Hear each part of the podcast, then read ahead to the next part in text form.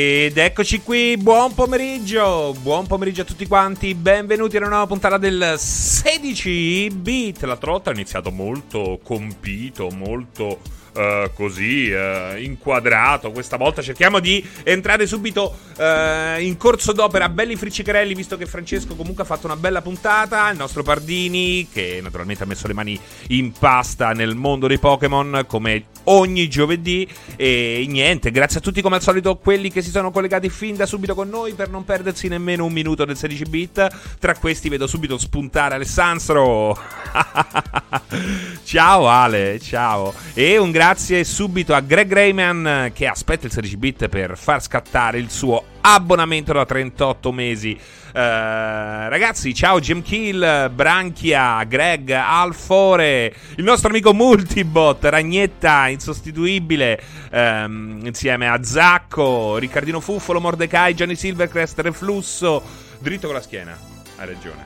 Hai ragione Reflusso, grazie, grazie perché tendo a uh, così piegarmi sul microfono e fa male a me, fa male a voi che vedete questo, questa figura andreottiana. Benvenuti insomma al 16 bit. Che si dice? Che si fa? Si sente la musica? Eh, fatemi sapere. Fatemi sapere. Datemi un feedback. Datemi un feedback. Insomma, eh, che si dice? Avete fatto un bel giro di Pokémon? Eh, avete... Che cosa avete fatto questi giorni? Cosa avete fatto questi giorni che hanno separato eh, il 16 bit? Una puntata e l'altra del 16 bit. Io devo dire che sono entrato in una fase un po' di tristezza, di saudage. Perché Ragazzi, io sono sempre stato un tipo invernale, ma dannazione, maledizione. Cioè, quest'anno ho il mal di. No, il mal di mare, come il mal d'Africa, però. Non il mal di mare, quello che ti viene il vomitino perché sei stato sulla barca. Cioè, mi manca l'estate in una maniera allucinante e mi è sempre mancata da quando sono ritornato. Oramai sono. Uh, oggi è. Oggi è 14 ottobre e ufficialmente sono due mesi spaccati che io sono tornato al lavoro e sto soffrendo e ho iniziato a soffrire ancora di più quando ho dovuto per forza di cose, eh, sorpassati i 20 gradi in discesa, eh, ho dovuto per forza di cose togliermi i pantaloni corti. È stato tremendo, tremendo, tremendo perché ho voglia di mare, ho voglia di giocate d'estate, videogiocate d'estate, perché videogiocare d'estate ha... Uh, ah, veramente un sapore diverso. Poi, nel mio caso specifico, in, questo, uh, in questi ultimi anni, è una roba. È figo, è figo. Meglio d'inverno, dice. Meglio giocare d'inverno che d'estate. Perché per me non c'è differenza, nel senso che hanno tutte e due dei piaceri. Trasmettono tutte e due dei piaceri diversi. Ok? Però, però, ecco, mi mancano quelli estivi, quei piaceri estivi. Ho giocato in vacanza, ho ricominciato Satisfactory, che sono uscite un paio di, di espansioni e di miglioramenti che non avevo ancora provato. Eh, ho riniziato altri giochi, ho fatto le cose mie, è stato tutto estremamente bello, bello, bello, è stato bello, è stato bello, ho riniziato pure Non Man's Sky, ho girato, quest'anno non mi sono non, mi sono soffermato su nessun titolo in particolare, ma li ho girati un po' tutti. Meglio videogiocare d'inverno, così i dispositivi non si sciolgono. Beh, devo dire che a rendere l'estate più piacevole quest'anno è stata la presenza di un condizionatore, il suo secondo anno. Eh, quest'anno gli ho proprio dato sotto, mi mettevo là anche solo con la deumidificazione e stavo proprio una bomba, una bomba. Uh, meglio videogiocare d'inverno così i dispositivi non si sciolgono. Appunto, abbiamo letto dal nostro caro Dario for Twitch. Alfore, inverno con la stufetta, atmosfera troppo bella per giocare. Si esce anche di meno. Eh, sì, anche que- que- quello è vero. Eh. Paolo, ma vuoi mettere e giocare con la Switch sotto le coperte mentre fuori piove? Ma sono due cose diverse, sono due cose diverse. Ho giocato tanto in estate con una bella corrente che attraversava casa, una favola. Ah, vedi, la cor- pensavo la corrente elettrica, no, la corrente del vento. Meglio giocare su un bel letto da gaming. Un letto da gaming. Ormai Branchia, sì. Manca soltanto che riescano a vendervi il letto da gaming. Dopo aver fatto i miliardi con quelle orrende poltrone da gaming che eh, sfoggiate tutti nelle dirette. Cioè, prima di fare. Prima di comprare una buona telecamera, un buon microfono, una ring light decente, la gente compra la serie da gaming, se no si vergogna e non va su Twitch. e poi ecco, a Amorat basta un cavallo. per fare i miliardi. Buongiorno il Flugadalla, buongiorno a BD Silma. Ma fate sesso sul letto, il gaming mandate a fare in culo, dice BD Silma. Ma il letto da gaming è per spiegati, sono per il cesso da gaming. Beh, ragazzi, avete visto certi letti da gaming da morte. Ma che sono i letti da gaming? Che, che cazzo è il letto da gaming? Ma sta sopra il cavallo o sotto il cavallo? Sta sotto. Cioè, che cos'è il letto? Non è che es- non esiste, era una battuta, spero, eh. Spero fosse una bella battuta, un bel, re- un bel letto RGB e si sogna a 120 frame al secondo, dice Lupo. Sono quelli che pensi, letti da gaming, cioè che cazzo vuol dire? Cioè hanno le rifiniture da sedile di macchina da corsa, eh? come le poltrone? Avete fatto un articolo qualche giorno fa. Beh, di Antena non è che mi leggo tutti gli articoli che compaiono su multiplayer o sui siti di tutto il mondo, eh. Ci avete fatto anche. Ma non è l'ho fatto io l'articolo, eh. Il goldone da gamer che tiene conto dello score. Eh, fammi vedere. Letto da gaming. Ah, sono questi accrocchi qui. Ho capito. Vabbè, ho capito. Sì, letto da gaming veramente. Cioè, è la fine del, di tutto. È la fine di tutto. Cioè, è, è praticamente. Ehm, il polmone d'acciaio che viene scelto, cioè di, di volontà. Una persona dice io non, non, ho problemi per vivere nel polmone d'acciaio, ma me ne faccio uno che lo sostituisca. Ecco, è, è quella roba lì è pazzesca questa roba qui, eh. Cioè, vabbè, poi un letto con un poggia a testa, dove ci puoi le robe, e un tavolinetto sotto. Vabbè, proprio il, proprio il magna soldi di, di, di, chi poi di solito non ce l'ha, eh, perché chi, è chi ha pochi soldi che compra più stronzate. A volte anche per questo ha pochi soldi. è il letto da influenzato, vabbè, un po' di più di influenzato, eh. Il passo successivo è pagare una persona per fare la cacca al posto tuo. Dubro, raga, non so se potete impostare l'intensità, ma è l'unico canale che vedo oggi dove ogni 5 minuti c'è un advert uh, video nella live. A me lo fa vedere soltanto nel, all'inizio dovrebbe essere così. Uh, anche gli altri hanno questo problema? Ve lo faccio io il letto da gaming, il legno e ferro battuto.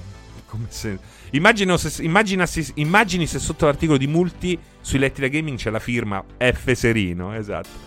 Captain Waiting, uh, capisco uh, che non ho il diritto di lamentarmi perché seguo a scrocco, ma 5 pubblicità, really? Berlusca sarebbe orgoglioso? Beh, sarà impazzito Twitch. Sarà, sarà impazzito Twitch, eh? Sì, un sacco di pubblicità oggi ovunque però, dice Ivan Fiorelli. Allora è impazzito Twitch. Uh, tempo fa c'è stato un film con Bruce Willis, vivevano connessi al proprio robot Avatar, mi sembra, uh, non, non, l'ho visto. Uh, buon pomeriggio, da quanto tempo che non seguivo il 16 bit cinefilo pigro, eh? Male, ma hai vissuto ma- meglio o peggio? Questo è importante. Questa assenza dal 16 bit ti ha fatto vivere meglio, come quando smetti di fumare, per esempio, e vuoi fare jogging o peggio. O peggio. Eh? Branchia di Bu dice: Io solo una. Ti è. Eh? Sì, sì, anche perché sono partite tutte e cinque di fila. Ah, ok, ok, ok. Sì, è Twitch eh, che ha firmato con. Come si chiama? L'agenzia pubblicitaria, quella di Mediaset. Eh, ho notato che su YouTube le pubblicità sono aumentate di botto. Ehm, il mondo dei replicanti, molto carino. È il film quello con Bruce Willis. Se non si è abbonati, partono advertising a raffica, credo dal leak in poi. Ma non lo so, non lo so. Non, non credo che possa essere. Uh, possa essere legata questa cosa qua. Ma il jogging si può fare solo con la Switch. che cazzone, Calalu. Io quando smetto di fumare poi ricomincio. Uh, ma dopo quanto tempo, Riccardino Fuffolo? Perché se dopo 10 minuti, allora non hai mai smesso di fumare, eh? Io ne ho vista solo una come dovrebbe essere, dice Satana. Vabbè, non può. Il nostro Il Satana non è Satana, il Satana. Però ecco, Satana era perfetto per deviare le coscienze verso. Cioè, non, non, non, fargli prendere in considerazione tutta quella pubblicità. Intanto un grazie a Riox Synth che si è abbonato per sei mesi. Serinos, ma hai visto il trailer dell'anime di Shenmue? L'ho visto, sembra anche dignitoso. Il problema è che ormai l'interesse verso Shenmue per me è eh, zero assoluto. Zero, zero assoluto. Zero spaccato. Sia in formato videoludico che, eh, ahimè, anche in quello... Um, anime, come in questo caso, però diciamo che ormai Shenmue è un brand fuori tempo massimo, assolutamente. DJ Anto, Francesco, tu hai detto che non dobbiamo solo lavorare, allora sabato che è il mio compleanno, quando finisco di lavorare vado a Vienna con la mia ragazza e una coppia di amici e da pazzi andare sabato e tornare domenica perché lunedì lavoro. Eh, no, se parti sabato la mattina presto no, e se torni la domenica sera. Ecco. DJ Anto, se parti il sabato pomeriggio tardi, dopo l'ufficio, e torni la mattina Forse no, forse non conviene. Comunque a, a Vienna ci stanno anche un sacco di bordelli, eh. ci vai in, tutti insieme, andate? Bello, come mai avete scelto v- eh, Vienna? Perché proprio Vienna? Possiamo, Serino, possiamo dire che Far Cry 6 sia un Just Cause fatto meglio? No, direi che è un Just Cause fatto peggio. Fatto molto peggio. Oh, che mi son perso, fanfulla della domenica. Anche, anche, anche te da tanto che non ti vedo, eh. Sabato è pure il mio compleanno, grande DJ Anto. Beh, sì, salotto slavo. DJ Anto va a Vienna per festeggiare il tuo compleanno senza di te. Branchia, grande, pure io faccio gli anni sabato, DJ Anto. Oh, allora, ragazzi, incontriamoci tutti a Vienna a festeggiare Branchia e salotto slavo. E a dare fastidio a DJ Anto, alla fidanzata e agli amici. E agli amici. Perché peggio? Peggio di che? Eh? Eh? Ah, perché peggio Far Cry? Allora, ragazzi, no, no, non, non ci sto. Non ci sto. Uh, chi mi segue sa che io ho passato gli ultimi anni a difendere Ubisoft là dove c'era la possibilità di difenderla. Eh, è un momento, no, guardate, c'è qualcosa di buono anche in questo caso. Uh, penso che l'attacco scriteriato a Ubisoft sia, uh, sia assolutamente folle. Folle, perché fa di tutta l'erba un fascio, non si capisce di che cosa ci si lamenta. Anche per un publisher, una software house, quando arrivano delle lamentele così generiche, casuali, a volte anche pretestuose, è anche difficile rispondere alle esigenze del pubblico, perché per questo dobbiamo, eh, l'ho sempre ritenuto eh, importante, eh, focalizzare le nostre lamentele, decidere insieme cosa eh, di cosa è giusto lamentarsi e di cosa no, di cosa potrebbe rappresentare un problema in futuro e di cosa invece è, che è soltanto un problema, ehm, un problema momentaneo, succede nelle serie che durano eh, a lungo. E secondo me Ubisoft negli ultimi anni ha fatto tanti errori, ma anche, ci ha anche messo quasi sempre una pezza con For Honor, eh, con eh, il gioco di Steep, con, con, tutti i suoi giochi in generale è riuscita a fare eh, cose buone dopo una partenza stentata. Lo stesso bellissimo eh, Rainbow Six, che è uno, uno shooter che in ambito e-sport dopo sei anni e passa ancora dice la sua e anche lì il problema è stato... Il problema lì è stato debuttare con una quantità di contenuti infima e con una serie di problemi che hanno abbassato lo score. Insomma, eh, esatto, Ares, eh, parafrasando quel che si dice in eh, politica, a volte Ubisoft ha fatto anche cose buone. In questo caso è vero, in questo caso è vero, da uh, Immortals a The Division 2. Il single player di The Division 2 è straordinario, con un'intelligenza artificiale straordinaria. Cioè, io lo consiglio sempre The Division 2 se si cerca un bello shooter, magari in co-op. Um, perché è, è bello, a, al netto delle sue meccaniche uh, game as a service. Um, penso che abbia fatto dei bei giochi. Origins, che rappresenta il reboot di Assassin's Creed, è secondo me il più bello Assassin's Creed di tutti. Ora lo so che chi ama la lore di Assassin's Creed non lo apprezza al massimo perché è il gioco anche che si allontana da quella lore che però, parliamoci chiaro, la segue, la continuano a seguire soltanto i, i diseredati, i quelli che abitano sotto un ponte. Perché è una roba che è morta, è innegabile. Quindi, secondo me, hanno fatto bene a staccarsi da una roba che non ha più senso continuare. Perché gli scrittori non sono più quelli. Cioè, Origins è bellissimo, è meraviglioso, è proprio una bella storia. A volte ha anche delle ottime missioni e sì, può durare tantissimo, ma te lo puoi far durare il giorno, il giusto, il giorno. Ehm quello però non succede con i due successivi. Valhalla a me, le prime 40 ore, mi è piaciuto da morire.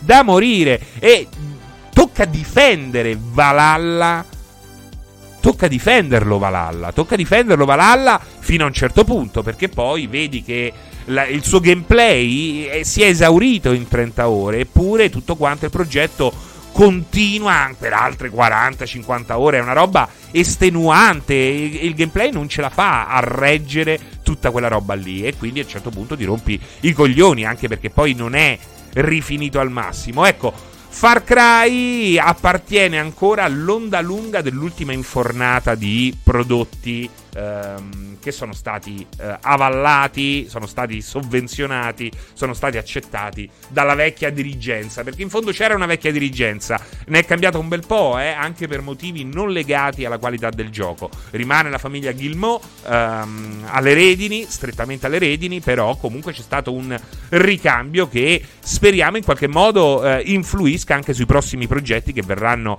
accettati o meno, verranno, eh, a cui verrà dato il semaforo verde, no? si dice green light o red light, green light lo, uh, lo, gli dai l'ok e il gioco entra in produzione. Far Cry 6, ragazzi, non gliela fa, non ce la può fare perché se ci lamentiamo di Ubisoft è impossibile non lamentarsi di Far Cry 6 ed è strano perché io capisco che faccia un effetto strano perché il gioco, anche in questo caso, ha degli aspetti molto fighi. Cioè, non puoi distruggere, cioè, secondo me, dare su un portale molto importante e molto frequentato che parla a un pubblico estremamente vasto. Non gli puoi dare 5, 4, 3, more of the same, asset riciclati, quelle stronzate là. Non stai facendo un buon servizio. E qui ci ricolleghiamo anche al primo slot ehm, della, della colonnina infame, le recensioni. In questi giorni stanno tutti parlando di recensioni perché? semplicemente perché eh, diciamo che il 90% ne sta parlando perché c'è stata una, una, recensione di cui io ho parlato anche nella scorsa puntata che ha generato tutta una serie di problemi che hanno spinto alcune personalità a parlarne. Chi segue il 16 bit sa che sono anni, anni che io mi lamento dello stato delle recensioni attuali. Eh, lo facevo anche quando lavoravo in un altro portale legato al gaming. Ehm, e quindi non mi giunge niente di nuovo. Però ecco. I due argomenti sono legati, Far Cry 6 e questa roba qua, perché ehm, a fronte di queste lamentele che spesso emergono su internet è soltanto e soltanto su internet. Infatti è una cosa che non voglio fare. Parlo di tutti questi articoli su, sulle recensioni che sono uscite in, Itia- in, Italia, perché poi ce ne sono estere che parlano delle recensioni in altri termini, mm, portano a, a, in superficie altre problematiche, questa volta eh, molto più veritiere e interessanti. Um, perché? Perché ecco non mi puoi dare del venduto, del coglione, eh, se non distruggo Far Cry 6 che ti dà fastidio, che ti fa schifo e che ha degli innegabili problemi. Io su un sito importante devo comunque eh, parlare anche a un'utenza che magari ha 15 anni e se compra Far Cry 6 non ha giocato i precedenti e si diverte da matti, si diverte da matti. E io non posso farlo su multiplayer, questa roba qua 5 fa schifo. È la solita roba. Non avrebbe senso. Sarebbe un. Uh, sarebbe più una recensione che parla di me e di quanto sono intransigente e che a me non me la si fa, che una recensione scritta e concepita per un pubblico che è vasto ed è un pubblico che deve lui in primis capire, capire se quel gioco è per lui o meno. È per lui o meno. È quello il punto. E quello non lo posso decidere io, non lo può decidere chi scrive la recensione. Ecco, nel momento in cui io parlo di Kerbal Space Program, e qui mi unisco all'ultima foto che non è un videogioco, è quello che è successo davvero ieri, quella è un'immagine live eh, di un'astronave italiana, eh, no italiana, non italiana, forse c'è qualche componente italiano, però è eh, assolutamente americana ma terrestre, parliamo del New Shepard di Blue Origin di Bezos, questa astronave a forma fallica, chissà se è voluto o meno no, la forma. Ehm, il New Shepard è questa parte che eh, decolla, porta eh, il, l'equipaggio nello spazio e poi ritorna. Ecco, in, questo, in questa still che ho scelto eh, si vede un po' tutta la fantascienza che emerge poi da una roba da una roba che esiste nella realtà, perché quando ritorna e sta per atterrare si ferma con questo botto di eh, propulsore che lo fa tutto schiappettare, sculattare, sculettare, poi escono questi quattro piedi che servono da base nel momento del della toccata sulla superficie ed è veramente una roba spaziale, cioè una roba che dici, cioè questo è, è, è, pazzesco, è una roba che non può esistere, sto guardando un filmato in computer grafica, qualcuno sui social mi ha detto i più scettici diranno è Unity, Unity è questo, mm, eh, questo ambiente di lavoro, questo engine per giochi bidimensionali e poligonali eh, molto semplice ma poi non così potente, quindi fa eh, molto ridere con il capitano di Star Wars. No, TNT Vex, eh, non sa fare la. il capitano Kirk di, di, guerre, di Star Trek, non Star Wars. Ma capisco, capisco, può succedere a tutti. La, la... Um, anche secondo me quest'anno è più acuto di quel che sembra, non un capolavoro, ma se la viaggia. È più acuto, tu dici. Assolutamente no. Assolutamente no. E spiega grandi linee perché. Comunque, va difeso perché comunque stai parlando a un pubblico ampio e tra quel pubblico c'è anche chi un gioco innegabilmente fatto bene e se vogliamo inne- anche fatto meglio degli ultimi due o tre episodi. Possiamo, posso darvi anche questo. Abbiamo comunque un gioco che ha. Uh, che, che, che mostra tutta una serie di problematiche che sono legate a Far Cry, al franchise, ma si possono estendere a buona parte dei progetti Ubisoft. Qui abbiamo, dopo tanta difesa, qui devo semplicemente eh, prendere Far Cry 6 ed, ed utilizzarlo per dare ragione al pubblico, perché perché bisogna dare una svegliata a una software house che chiaramente, ce lo dimostra Far Cry 6, è capace di fare buoni prodotti, ma che in questo momento eh, si sta allontanando eh, paurosamente dal suo pubblico. Allora, io qui posso soltanto ipotizzare.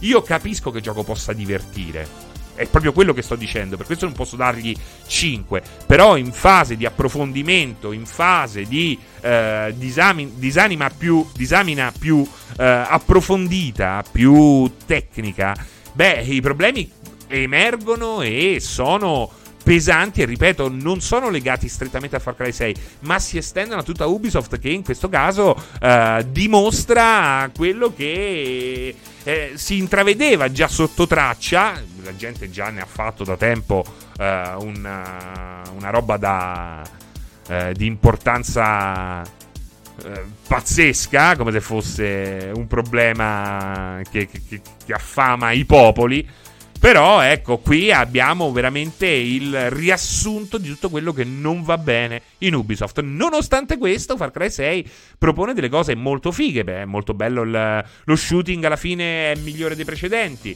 C'è molta libertà, succedono molte cose a casaccio che fanno ridere, quindi l'aspetto sandbox ci sta.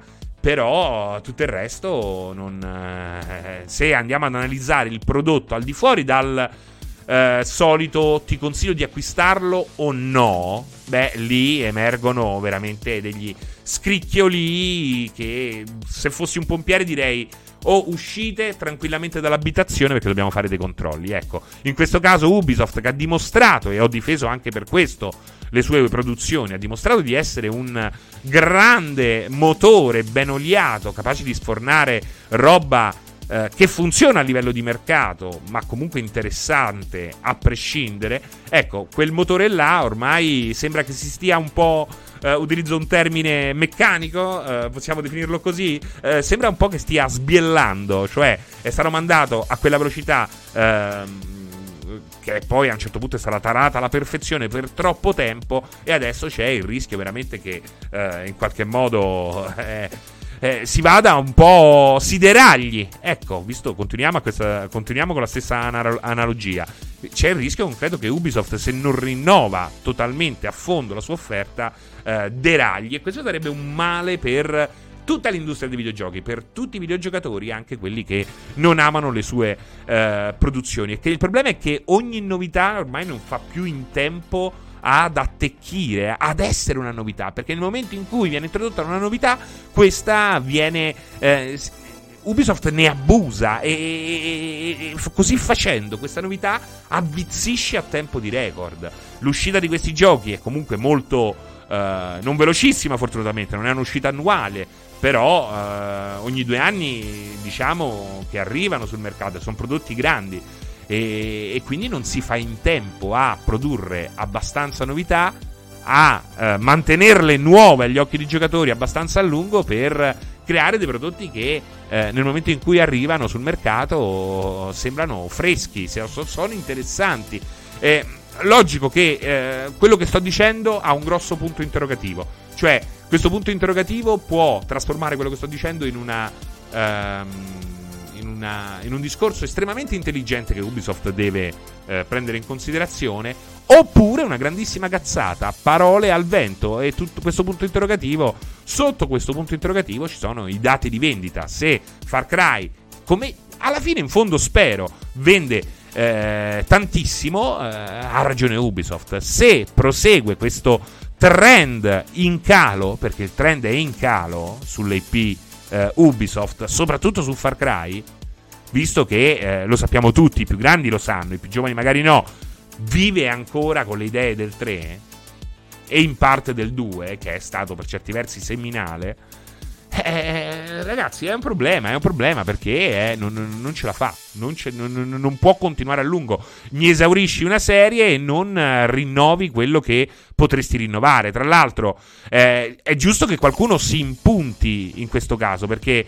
anche il pubblico che apprezza Far Cry 6 e magari non riesce a notare dove potrebbe migliorare, non riesce a capire dove potrebbe migliorare. Beh, questo, questo pubblico eh, a un certo punto deve anche fidarsi di chi, eh, perché il pubblico in generale non gli è richiesto e quindi non sa immaginare quello che si sta perdendo. L- il pubblico sente la mancanza soltanto delle be- belle cose che ha già sperimentato e quindi sta ai publisher introdurre delle novità che il pubblico non si aspetti o addirittura nemmeno eh, riesce ad immaginarsi. Quindi io capisco che possa divertire perché il gioco è fatto bene, è fatto bene.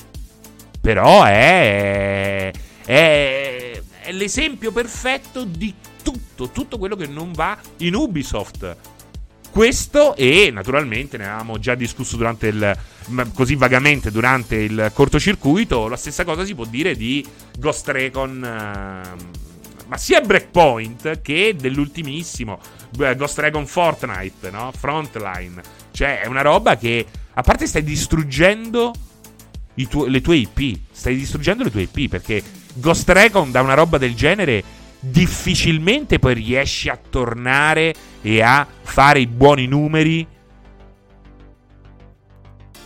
ha uno stato pre-Battle Royale, pre-colori fluorescenti, diciamo quando era un tactical shooter di quelli interessanti. Tra l'altro, questo approccio qua li sta unificando, non solo li sta sbilendo questi, questi franchise, queste IP che comunque valevano e valgono ancora, ma le sta anche... Cioè, io non ho mai fatto fatica come adesso a ehm, dividere i vari giochi Tom Clancy offerti da Ubisoft. C'è Rainbow Six che rimane unico, ma il resto è una pangea di, uh, di, di, di offerte praticamente similari, con pochissime differenze.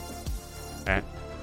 Tom Clancy Jim Kill è morto. Eh, ho scritto anche un articolo ai tempi, feci anche un video per il canale YouTube di multiplayer che vi consiglio di eh, seguire eh, in cui parlavo del contratto che è stato stipulato tra Ubisoft e Tom Clancy. Di fatto, veramente eh, non ha eguali eh, nel mondo dei media, eh, di qualsiasi media. Eh, parliamo di narrativa editoriale, video, anime, fumetti, videogiochi. Cioè, non c'è mai stato un'azienda. Non c'è mai stata un'azienda che ha acquistato così tanto diritto così tanta prelazione sul nome di una persona vivente come Ubisoft con Tom Clancy. È una roba molto eh, particolare. Oggi Tom Clancy è morto e, e diciamo che anche per questo possono permettersi di tutto. Per quanto Tom Clancy è sempre stato un autore anche in vita che eh, ha scritto belle cose, adoro tutto quanto quello che riguarda l'universo di Jack Ryan, che non è mai stato esplorato da, uh, da Ubisoft e tutti quei film, soprattutto con ehm, Harrison Ford che ha interpretato Jack Ryan in tre, in tre film, ma lo ha fatto anche Uh, oddio, come si chiama? L'ex di, di, Kim Basinger, il mitico di 30 Rocks. Uh, oh mio dio. Porca miseria. Con comunque in caccia ottobre rosso. Perché in caccia ottobre rosso c'è un giovane Jack Ryan che va a impedire quello che. Alec Baldwin, grazie, grazie, grazie. Alec Baldwin, che adoro, che adoro tra l'altro. Um, Insomma, eh, eccoci qua, no? Un po' a parlare di queste cose, a parlare di recensioni, di come possono migliorare le recensioni, di come eh, vengono dati i voti, perché comunque un sito grande, con un pubblico vasto come multiplayer, non può permettersi di distruggere un prodotto che comunque ha il suo pubblico ed è comunque un prodotto di qualità, perché Far Cry, come ci testimoniano i diversi eh, utenti che in chat stanno dicendo che si stanno divertendo con il gioco, è un gioco ben fatto, è un gioco ben fatto, solo che è un gioco che nel momento in cui superi la recensione, che deve parlare un po' a tutti, eh, presenta tutta una serie di problematiche che non possono non essere messe su, sul piatto. Tra l'altro, veramente mai come, vo- mai come questa volta, alla fine, io sono arrivato alla fine della prima area, sono tre aree e poi c'è l'assalto finale. Sono, sono arrivato alla fine della prima area e per la prima volta vedo perfettamente. Cioè, per, in Valhalla ci ho messo 4-5 aree per uh, capirlo. Qui veramente arrivi alla fine della prima area e è chiaro e tondo che non ti aspetta altro che la stessa cosa che hai fatto per altre due volte. E devo dirti, dirvi la verità, non ce la faccio. Do- abbandono. Abbandono perché quello che ho fatto adesso è divertente. Perché il gioco, il sandbox funziona. Ma non è divertente perché, a parte tutto, adesso rimaniamo per l'ultima volta solo su Far Cry 6 e poi estendiamo il discorso anche alle altre cose. Questo gioco non è niente. Cioè, chi, chi, chi prima parlavi di Just Cause. Eh, no, perché Just Cause è quel tipo di sandbox.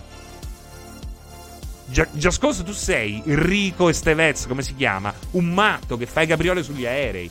Qui è tutto un controsenso. È un controsenso la trama che da una parte è super seria, dall'altra è super deficiente.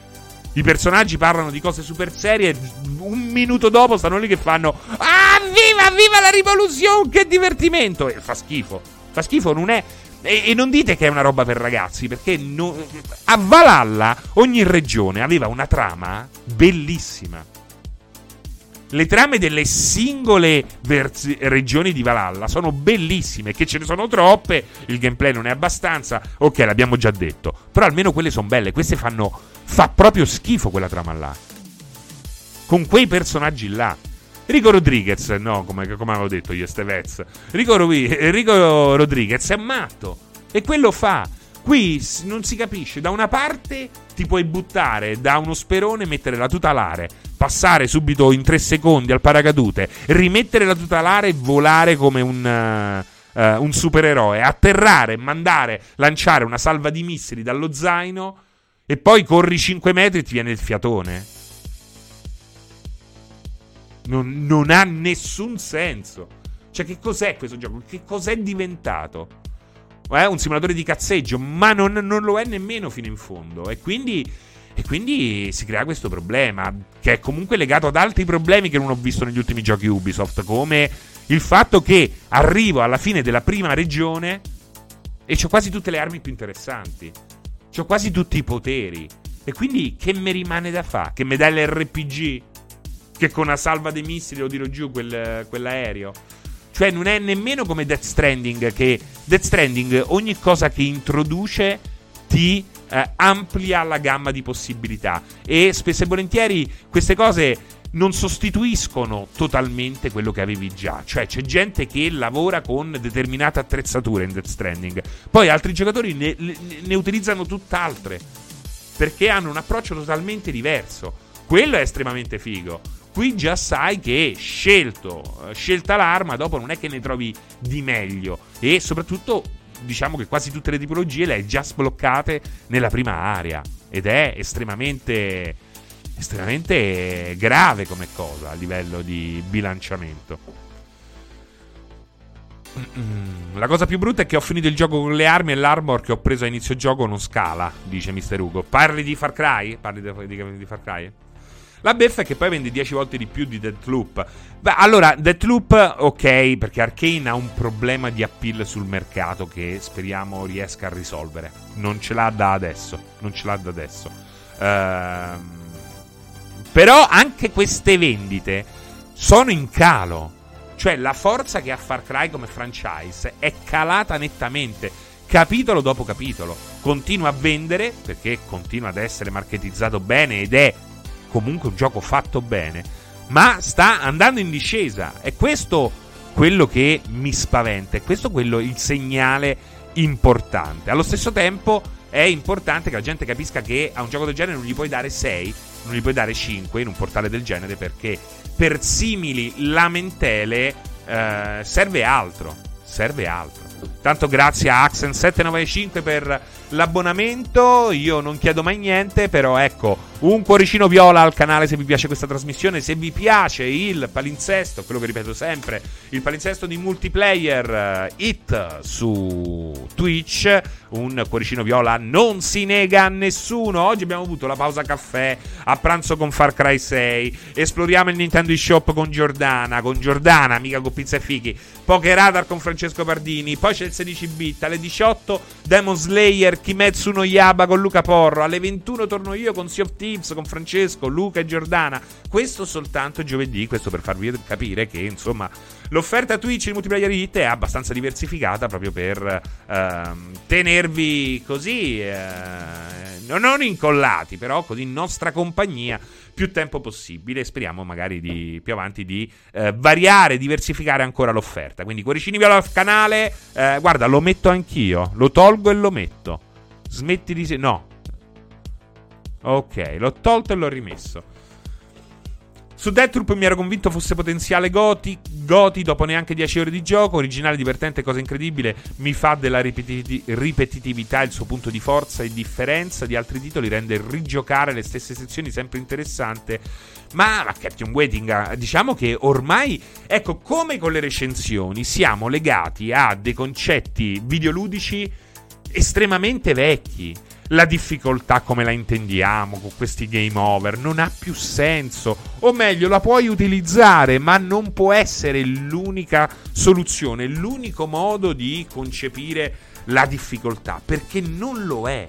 È sottostimare il videogioco. Stiamo rigiocando le stesse identiche cose che abbiamo giocato 100.000 volte. 100.000 volte e ci sono dei cambiamenti che non si ha il coraggio di fare, lo stanno facendo come al solito gli indipendenti. La stessa cosa, si... dovranno cambiare anche le recensioni, inevitabilmente, sono anni che mi lamento delle recensioni, oggi se ne sono accorti tutti perché ne hanno sbagliata una importante e improvvisamente si parla di queste recensioni problematiche, ma il problema è, è anche legato al pubblico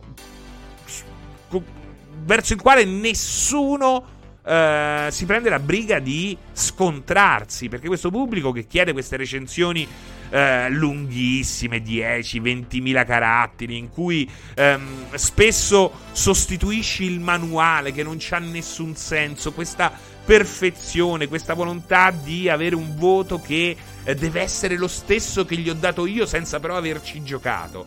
È tutto stupido e soprattutto si lega a un pubblico che è quel pubblico che fa sembrare ehm, tutto il pubblico dei videogiochi eh, così problematico, ma non è così, non è così, parliamo come al solito di quelli che fanno rumore e quali, ai quali non va, va concesso soltanto poca attenzione perché poi scremando scremando qualche eh, critica intelligente fortunatamente c'è ma le critiche più interessanti ce, da, ce le hai da quelli che non stanno lì che scrivono 100 commenti o che prendono per il culo un tuo, una tua sbavatura, una tua imperfezione o semplicemente ehm, una mancata precisazione, la prendono per il culo su Facebook, su Instagram e poi vai a scrivere un articolo verso queste persone che non, non, di chi parli, di, di, di chi parliamo, non, non è interessante quella roba là, non è interessante, ti vuoi far bello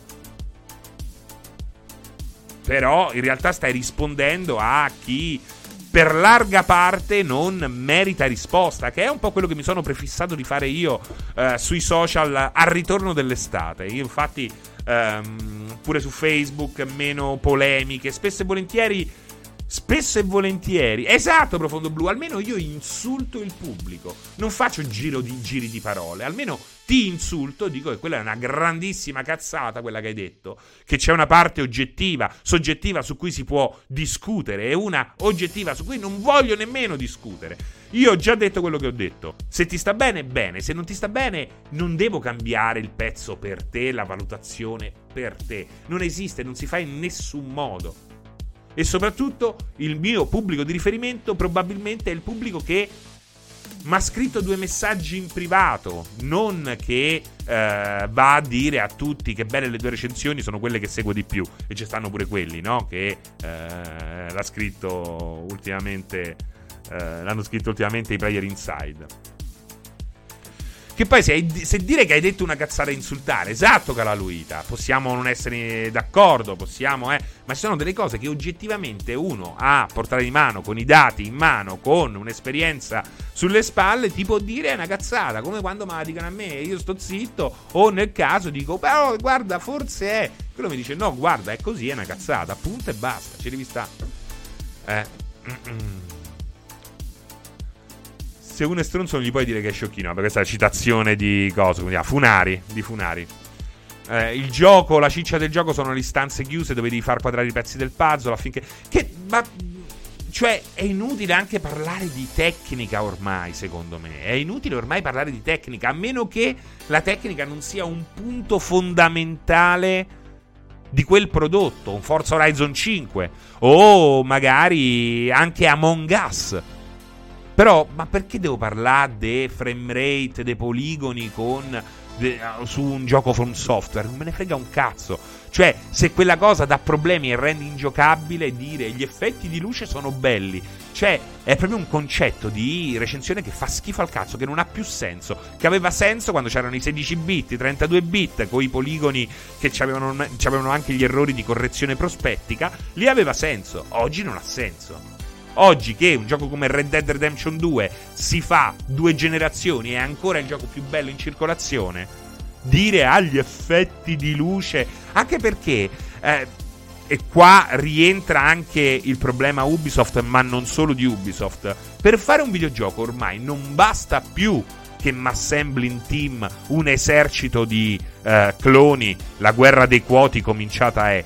Non basta nemmeno più quella roba là serve gente che ha delle altre abilità. Serve gente che sa scrivere. Serve gente che sa muovere una telecamera.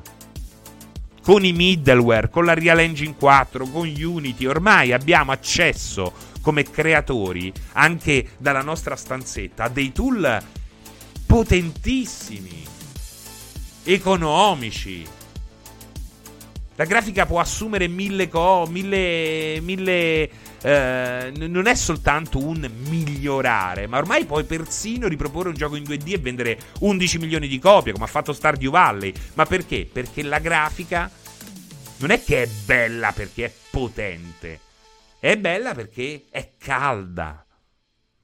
Forza Horizon 5, che ho giocato e di cui ho parlato con un articolo eh, su multiplayer è straordinario, almeno quella porzione iniziale, è straordinaria non perché soltanto quella grafica è fotorealistica l'80% del tempo, ma perché c'è proprio un, un expertise che ha costruito un gioco fatto estremamente bene. La regia di quella, di quella introduzione, il lavoro sul sonoro eh, di, quelle, di quelle prime ore sono straordinarie, sono fatte da mani esperte. Non basta più fare quello che ormai tutti sanno fare. COD, adesso COD è famoso, è, ah, è perfettamente eh, in linea con un uh, pubblico estremamente vasto e tutto quanto. Ma un COD, riproporre un COD non è difficile. Anche un team eh, estremamente contenuto e con pochi soldi, oggi li fa uno shooter eh, bellico interessante, se non addirittura più bello di Call of Duty, magari non graficamente, perché ci vogliono i soldi. Però quella è una roba che è facile replicare. Anche per questo molti eh, generi o molti titoli che sono scomparsi per motivi eh, di marketing o perché le software house non vogliono più rischiarci eh, sopra sono stati riproposti, migliorati, eh, ripensati dallo sviluppatore indie. E quello è il punto.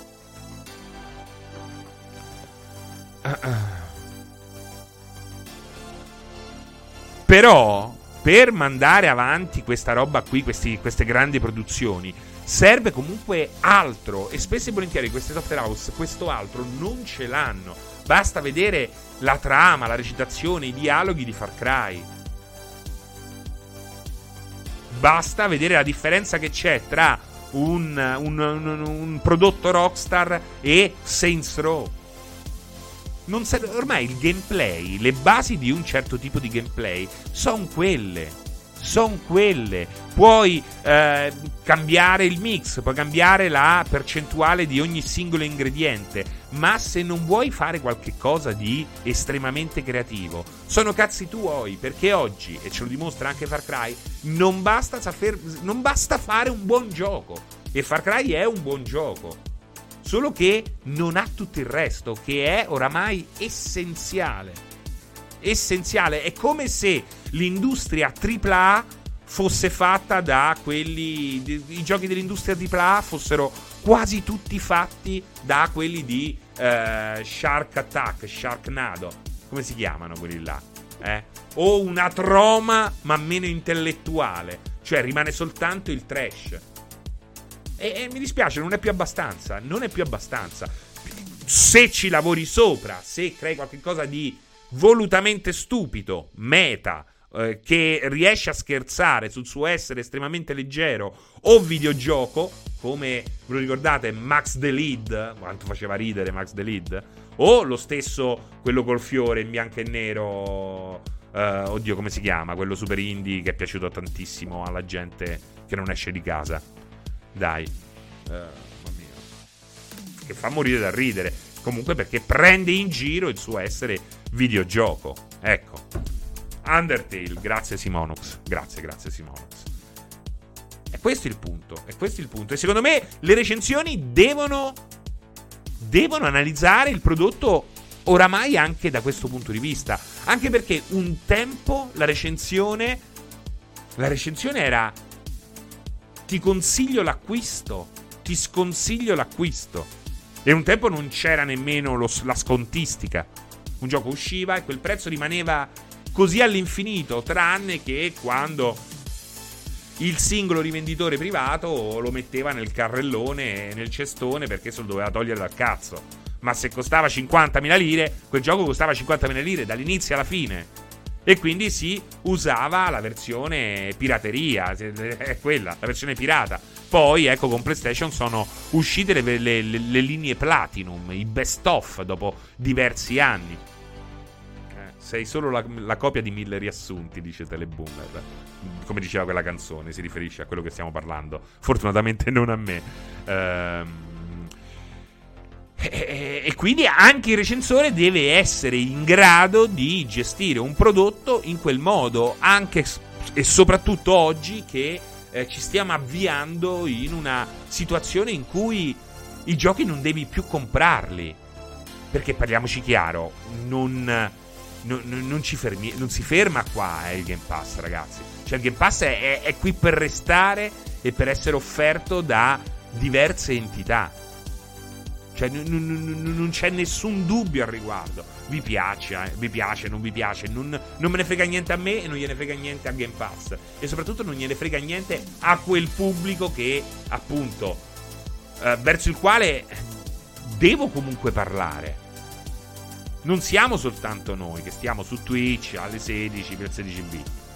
Ecco, è quello è. È quello è. E chi recensisce, appunto, deve saper orientare. Da un certo punto di vista la critica videoludica deve avvicinarsi a quella cinematografica. Soprattutto oggi, perché la versione cinematografica, la critica cinematografica oggi parla prevalentemente dei prodotti uh, on demand. Quindi non c'è lo compro, non lo compro, vado al cinema, non vado al cinema, vale 15 euro di biglietto, non li vale, vale 60 euro, non li vale. Perché oramai, cioè, ma parlo di un gioco e Naked Snake tra 10 giorni lo trova a 15 euro per chissà quale motivo perché eh, GOG gli ha mandato il ticket col buono e quel gioco che costa 50 lo paga 15 euro per chissà quale cazzo di motivo. E quindi non è più interessante dire acquistalo o non acquistalo e infatti ormai negli ultimi anni molte recensioni si chiudono aspetta il prezzo opportuno e quindi quello che a me personalmente non va bene da diversi anni, perché io, ragazzi, l'editoria videoludica per motivi anche sfortunati, vuol dire che sono piuttosto vecchio. Eh, l'ho vissuto dall'inizio, non subito da professionista, tra virgolette, eh, dall'altro lato, lato della barricata prima di tutto come appassionato di videogiochi, con guida ai videogiochi, 4.000 lire, era così piccolo, um, era un amore, uh, e poi tutto il resto, eh, Zap, che tra l'altro lo stanno provando a rivendere alcuni del team originale attraverso un sistema in PDF. Eh, bisogna eh, adattarsi. Io ho vissuto tutte le epoche, prima come lettore, poi come e poi dall'altra parte, dal 1999, 1999 in poi, dall'altra parte della staccionata, eh, ho notato sia come lettore che da autore che ogni periodo ha le sue esigenze, perché cambia il pubblico, ma perché cambiano anche i prodotti. E oggi vedo, ecco, l'ho detto diverse volte, l'ho detto, non mi vergogno a dirlo. A volte mi diverto più a parlare di un pezzo sul sole 24 ore, con il quale ho la fortuna di collaborare già da diversi anni, che scriverlo eh, per un sito specializzato. Perché lì parlo a tutto il pubblico e non è che parlo a un pubblico che non conosce i videogiochi, parlo a un pubblico che conosce anche i videogiochi perché comunque oggi a 40 anni, a 50 anni, conosci i videogiochi e probabilmente fai anche e lavori per Confindustria o comunque eh, lavori per eh, un'azienda eh, importante. Eh, perché il videogiocatore oggi è nella società al 100%. E io non posso continuare a parlare ai videogiocatori che eh, che, che, che, fanno finta che la società non esista, a questi eterni bambinoni, i chicomori che vogliono comandare ancora, mettere una bandierina sul mondo dei videogiochi perché per qualche motivo pensano gli appartenga, ma che in realtà, eh, ahimè, non, non, non, sono nemmeno interessanti per me quel tipo di pubblico, perché è quel tipo di pubblico che fa, ehm, scusate la citazione latina, la punta al cazzo a ogni prodotto e personalmente non mi piace. Non mi piace quando giochi a un prodotto c'è quello che ti dice, ti dà tutti i valori numerici. Eh no, perché quell'arma fa più 5%, cosa? Mamma mia, ma vaffanculo. Me fai ammazzare i zombie? No, perché quella cosa, mamma mia, santo Dio, santo Dio, no? Questa necessità del platino, altrimenti non hai capito il gioco. Questa che devi fare il New Game Plus, se no non gli puoi dare 9, se non hai finito comunque il New Game Plus. Uh, no, non, non ci sto. Non ci sto. Non ci sto. Non ci sto. Non è quello il pubblico che, che mi interessa. E non è quello il pubblico che un grande portale, secondo me, deve prendere come, ehm, come l'unico portatore del.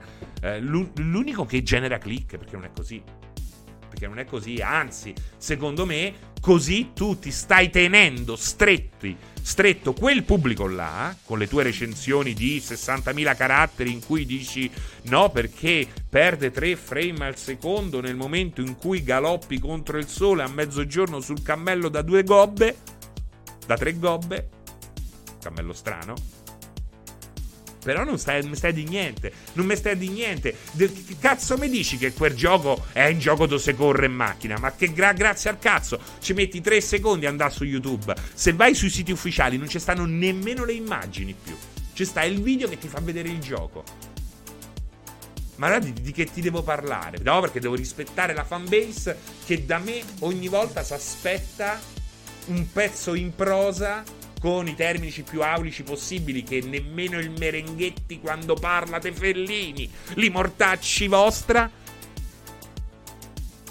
Non è divertente, non è bello, non, è, non sto a parlare a un circoletto, a un circoletto che non, non, non è il pubblico, non è l'esatta, non è la fotografia del pubblico. E anzi, quel pubblico che vorrebbe leggere un pezzo che è in grado di capire, se si rompe il cazzo. Si rompe il cazzo. Che cazzo me leggo io? Una recensione di un fissato Dark Souls che mi parla di eh, ogni singolo frame d'animazione o di un picchiaduro. Certo, logico, c'è chi aspetta il prossimo Street Fighter perché ha puntato gli ultimi dieci anni a diventare un po' di Street Fighter che vuole sapere quella roba là. E magari lì allora ti vai a, uh, a informare su chi ti presenta quel prodotto in quel modo là. È un'altra cosa. È un'altra cosa.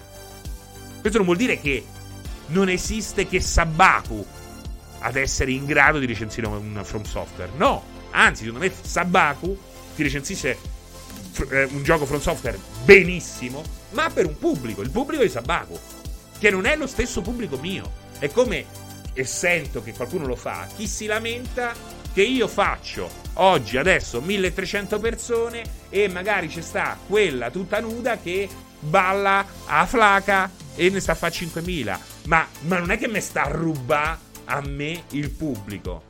Ma che secondo te quelle 5.000 persone sono le stesse persone che seguirebbero a, a, nello stesso momento il 16 bit? No, è così è così, non, non, non, è il mio stesso pubblico. Io faccio un altro lavoro. Faccio un altro lavoro. E c'è molta gente che si lamenta. Mi, mi tolgono. Adesso è sempre più difficile eh, sfondare su Twitch perché ci stanno queste che. No, non c'entra un cazzo. Sono un problema quelle se tu offri i loro stessi contenuti. Cioè, se io mi spogliassi e ballassi la flaca i miei contendenti, i miei rivali, sarebbero quelli altri che si spogliano e ballano la flaca. Eh. E quello è il punto. La flaca. Por un bleso della flaca va via con un beso. Ah, la flaca. Ricordo che quando ti sei tolto la maglietta eravamo quasi 3000 a seguirti. E beh, perché è quello, è quello, è quello. Ci rubano il lavoro, Renzo86. Assolutamente, ci rubano il lavoro. Adesso i tuoi concorrenti sono gli insegnanti di spagnolo. Ti do ragione, ma in parte io potrei apprezzare sia un contenuto che un altro, dice Rayel. Eh, però li guardi entrambi. Li guardi entrambi. Fra tu dovresti spogliarti, mi dice ignoranza digitale. Ricordo del taglio di capelli di Alessia a quasi 5.000. eh, poi questo non vuol dire non divertirsi, not fun allowed. Non è quello il punto. Dobbiamo divertirci.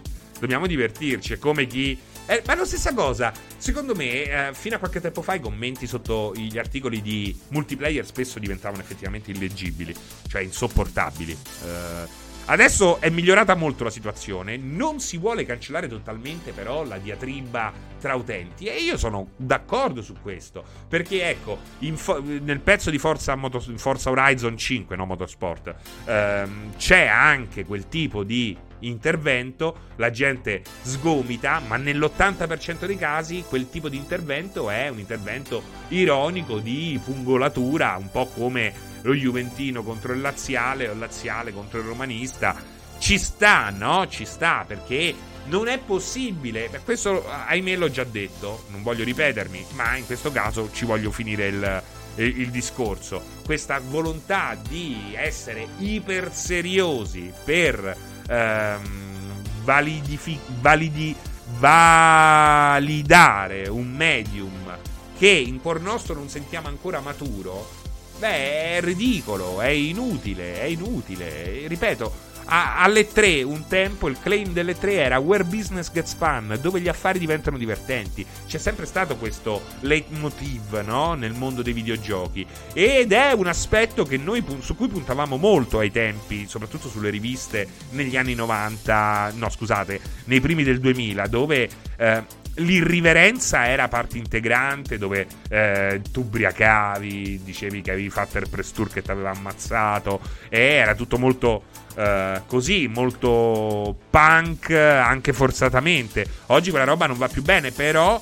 è innegabile che, eh, che serve anche quello e non possiamo dimenticarlo del tutto. Non va bene ritornare a, quegli, a quelle cifre stilistiche là, ma personalmente questa roba super seriosa mi, mi, fa schifo, mi fa schifo. La cosa, quella proprio super seria che non permette nessuna ehm, variazione sul tema o... Eh, cioè, lo vedevo anche quando facevo qualche video più leggero su YouTube no? Che si diceva, ah, una stronzata. Ho capito, ma fate una risata. Ma fate una risata. Guarda che schifo come è fatto quel cane dentro quel gioco, ma non vedi? E guarda quel pappagallo. Eh, ma soltanto di cazzate. Ma dai, ti ho parlato fino adesso di eh, come potrebbe migliorare il gameplay di quel gioco su 25.000 caratteri. Fammi fa pure una video che è una cazzata, no? Cioè, di- divertiamoci un po' si divertono quelli del cinema, che è la gente più antipatica del mondo, quelli che seguono il cinema. Andate a qualche eh, visione stampa. Mamma mia, quanto sono antipatici, quanto sa credono. Un saluto a tutti gli amici di Movie Player. eh. Appunto il Flugadalla. No, eh, fortunatamente, guarda, loro sono tra i pochi. Beh, devo, devo, dovrei incontrarli da colleghi stretti. Eh, perché da, da qua non, non, vedo questa antipatia. Mi ricordo, io ogni tanto ci andavo, c'era Sylvie Stubbing e il marito. Mamma mia, quanto erano antipatici. Se litigavano tutti i primi posti. Primo posto si vede pure male. Come quelli che fanno i sommelier, ma bevi e non rompere. Eh beh, ci sono casi in cui il sommelier è interessante e dei casi in cui il sommelier rompe il cazzo. Eh.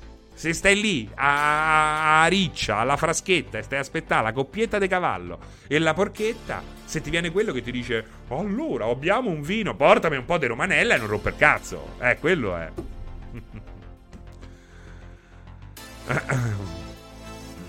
No, Ale, c'hai ragione, non c'ho ragione. Eh, che, che, che, tu pensa se vai a una fraschetta e viene il sommelier. Eh? T'ho sentito dalla cucina e soccorso. Pensa, vai a Riccia, vai a Rocca, eh? E ti viene il sommelier che dice, allora abbiamo... No, senta, eh? Poi dopo vado da... Eh? Vado a mangiare da Silvi Stubing. Ti tirano due pizze in bocca. oh, portami sta porchetta. E, e da beve. E da beve è il massimo del dettaglio eh, che è consentito. la sagra di Marino che non la fanno quest'anno, cavolo, dice Oxedet. Uh, ma che fai? Mi porti il vino e poi dopo bevi te? Roma Nord come Pierre il fighetto. Ma è di, di, di coso, è di Anzio, è un'altra, è un'altra razza. È un'altra razza, una fazza, una razza da bevere. Bravo, da Semugne. Non è nemmeno portaci da bere, e poi, o da beve, è da bevere, che è proprio l'ignoranza vera. Eh? Quando dico portaci da bevere, è proprio... È proprio... Eh, cioè, dentro c'ha proprio il germe della soralella. E mettete a sede. Mettete... Francesco, ma se non avessi fatto questo lavoro, cosa avresti voluto fare? Sono curioso. Il pittore gay. Il pittore gay. Ma ce l'ho ancora comunque in uh, lì lì, eh. Cioè, non l'ho escluso. Ancora non l'ho esclusa come carriera. Infatti, io commenti.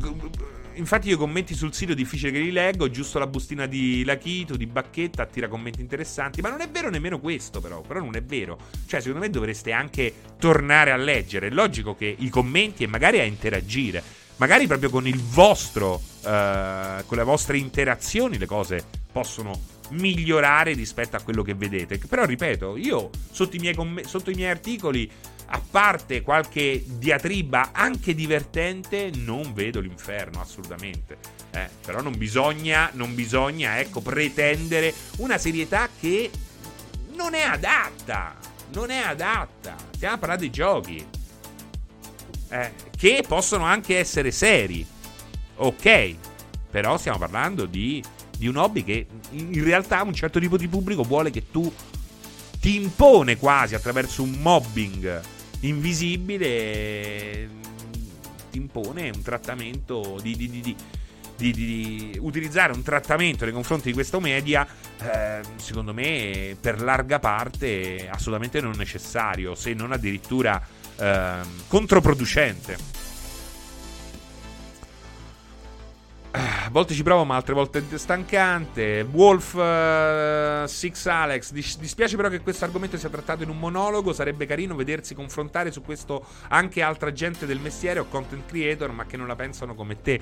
Non apprezzare la direzione di questo mercato, non apprezzare il Game Pass non vuol dire essere automaticamente dei coglioni che si prendono troppo sul serio. Ma non ci sono solo le fazioni estremiste che fanno più rumore. Basterebbe saper ascoltare e sapersi confrontare ma fortunatamente io ho un ottimo rapporto con tantissime persone, con tantissimi lettori.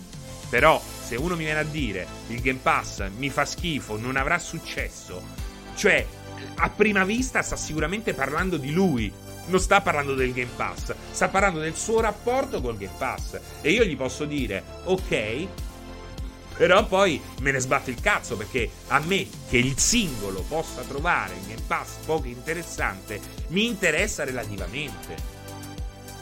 Mi interessa relativamente. Mi interessa che il Game Pass possa ehm, comportare dei problemi, danneggiare l'industria. Parliamone. Parliamo, è come il Novax. Il no, no, scusate, il Novax, perché è sbagliato anche quello. È come sul eh, Covid o sul Green Pass. Cioè, sul Green Pass se ne può discutere in mille modi interessanti.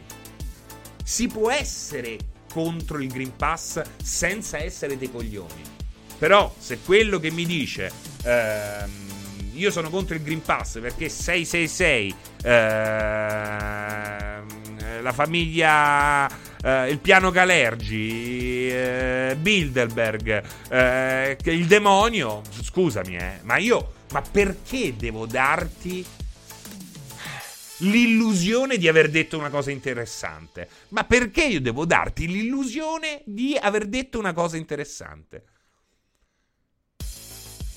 Eh, quello è il punto. Mi stai a di una cazzata. E mi dispiace, non ho tutto questo tempo da perdere. Non posso fare altro che dirti: Ok, stai a di una cazzata, non me ci impegno nemmeno. Vogliamo parlare di cose eh, interessanti? Di ogni cosa si può parlare in termini interessanti, ma di ogni cosa si può parlare anche in termini assolutamente inutili e anche faticosamente inutili. Cioè, capi- capito che voglio dire? Cioè, quello che può dire magari un cacciari o un costituzionalista su un Green Pass è interessante. Quello che mi dice che il Green Pass è 666, 666 centilitri, è il, DNA delle scimmie elevato alla cabala per... Eh, quello proprio non mi interessa un cazzo, perché quelle sono cazzate non, me, non è interessante. È la stessa cosa del Game Pass. Dobbiamo dividere. C'è chi mi dice: Oh, il Game Pass è rischioso perché la memoria storica in un contesto all digital non c'è nessuna legge, nessuna legge anche non scritta che in qualche modo regoli questo fatto qua. Un publisher può premere un pulsante e far sparire per sempre un gioco. Ti piace questa roba qua? Non mi fa schifo, combattiamola insieme. Se mi viene a dire il Game Pass non mi piace perché io li voglio fisici i giochi. Cioè, tu sei morto già, sei già morto. Perché c'è il mondo che sta andando avanti. E come hai visto nella musica e nell'ambito cinematografico, il passaggio è quello. È innegabilmente quello. E oggi, proprio eh, attraverso questa colonnina infame, la famosa colonnina infame del 16 bit, abbiamo anche l'esempio perfetto di quello che sta accadendo. Back for Blood, Back for Blood, eh, seguito spirituale, ma non solo, di Let for Dead 2, eh, è un gioco fighissimo. È un gioco fighissimo. Ma cambia totalmente la percezione che si ha su Back for Blood se c'hai una PlayStation e te lo devi comprare, o c'hai un Xbox o un PC e te basta il Game Pass.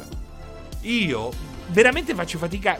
Cambia anche il possibile voto che è assolutamente anche quello in controtendenza sulle direzioni che devono intraprendere le recensioni e prima o poi saranno costrette a farlo. Perché io, se la recensione è una guida all'acquisto, non te posso dire comprate Back for Blood, Back for Blood. Non te lo posso dire. Sto a fare uno sbaglio. Ti dico, compralo quando il prezzo è opportuno, se c'hai quattro amici, eh, se non sei... se c'hai scarpe comode e basta. Eh? Ma se c'hai il Game Pass, cioè io la prima... il consiglio migliore che ti posso dare oggi o ieri o l'altro ieri da quando è uscito sto gioco è scaricatelo subito che tre stronzi che lo scara- scaricano non pagando un cazzo, o se non l'abbonamento del Game Pass, le trovi al volo. E non c'è niente di meglio stasera che essere in quattro su WhatsApp, Telegram, manco, manco le chat delle, delle console servono più, e giocarci tutti insieme mi piace, non mi piace, ma che te frega? In quattro a caccia dei zombie è fatto benissimo, ma è logico che ti piace. Il problema ti piace o non ti piace c'è nel momento in cui devi pagare 60-70 euro e magari quello stronzo del tuo amico ci gioca una volta sola. Cioè, questo qua in tre giorni, in tre settimane l'hai finito con due figli a carico, eh, mamma single, eh, il papà stronzo. Te becchi tre giorni il martedì perché sai che uh, lei dorme prima o comunque tu hai fatto quello che dovevi fare e ci giochi. Non hai speso niente, non hai rischiato nulla, hai riempito subito quei quattro slot senza doverti affidare a qualche stronzo. Back 4 Blood venderà tre copie su PlayStation 5. Le venderà anche su Xbox tre copie. Ne venderà due su PC. Ma su Game Pass ci giocheranno milioni di giocatori. Ed è quella la parte interessante. È come quando mi stai ancora a parlare dell'Auditel da televisione, eh? Perché eh, Sanremo ha fatto 7 milioni di contatti e adesso stanno a dire che eh, i, i, numeri registrati da Dazon non sono certificati. Ma certo, perché tu certifichi dei de- numeri del cazzo con un sistema del cazzo vecchio come la morte. Ce l'ha misocero il, il coso, eh? ce l'ha misocero il cazzo di Auditel. È un affare che sembra stato concepito, ma è concepito negli anni 70, è stato concepito negli anni 70. Cioè ogni volta che accendi la televisione, se c'hai voglia, gli devi dire guarda, siamo tre persone e ci stiamo a vedere questo. Ma chi cazzo lo fa? Ma chi cazzo lo fa? È una roba insulsa e girano miliardi su un rivelatore che non ha nessun senso alcuno.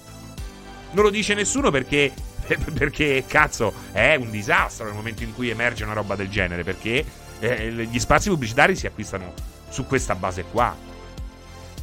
Eh.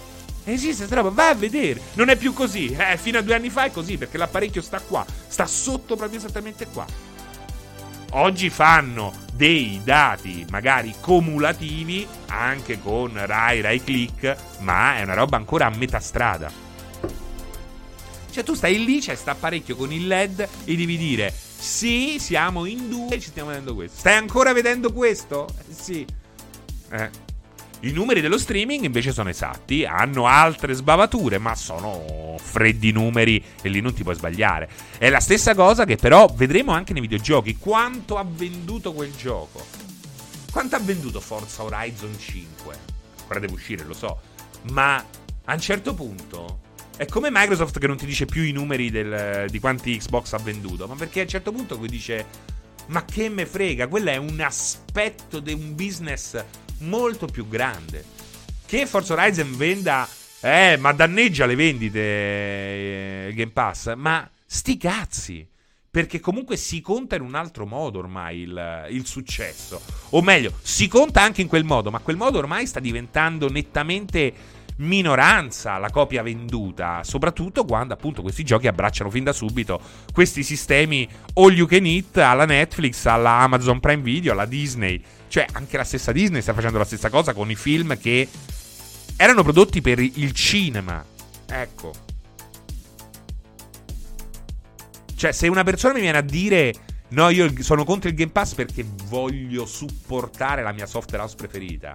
So cazzate so cazzate. Perché se quella software house sta sul Game Pass, più download avrà e più eh, tempo giocato avrà quel gioco, comunque lei ha sottoscritto un contratto che gli garantirà più o meno introiti, se non addirittura magari già li ha ricevuti tutti, come succede in alcuni casi.